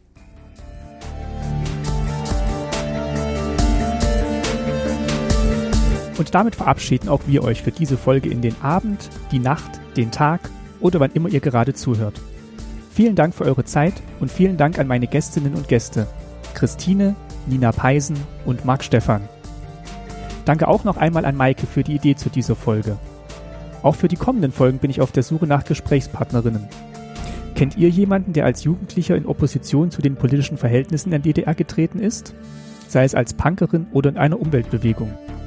Falls ja und der oder diejenige Lust hätte darüber zu erzählen, schreibt mir alle Kontaktdaten findet ihr auf www.staatsbürgerkunde-podcast.de. Staatsbürgerkunde mit OE geschrieben. Vielen Dank schon einmal. Danke auch an Ulrike Kretzmer, die diesen Podcast geschnitten hat, und an Wolfgang Wörle für sein Stück Ambient One, das den Soundtrack zum Podcast bildet. Das Titelbild hat Tobias Funk fotografiert. Danke an das DDR-Museum für die Unterstützung und die Kooperation für das Objekt zur Folge. Die Links zu den besprochenen Objekten findet ihr in den Shownotes zu dieser Folge. Wir freuen uns auf eure Kommentare zu dieser und anderen Episoden auf der Website. Auch ein Kommentar bei Apple Podcasts hilft uns, sichtbarer für neue Hörerinnen zu werden und gefunden zu werden. Daher unsere Bitte, wenn ihr uns unterstützen wollt, muss das nicht immer finanziell sein. Darüber freuen wir uns auch, aber empfehlt uns auch einfach gerne weiter, kommentiert und teilt diese Folge. Das hilft ebenso. Ein großes Dankeschön von uns und bis zur nächsten Folge. Tschüss, euer Martin.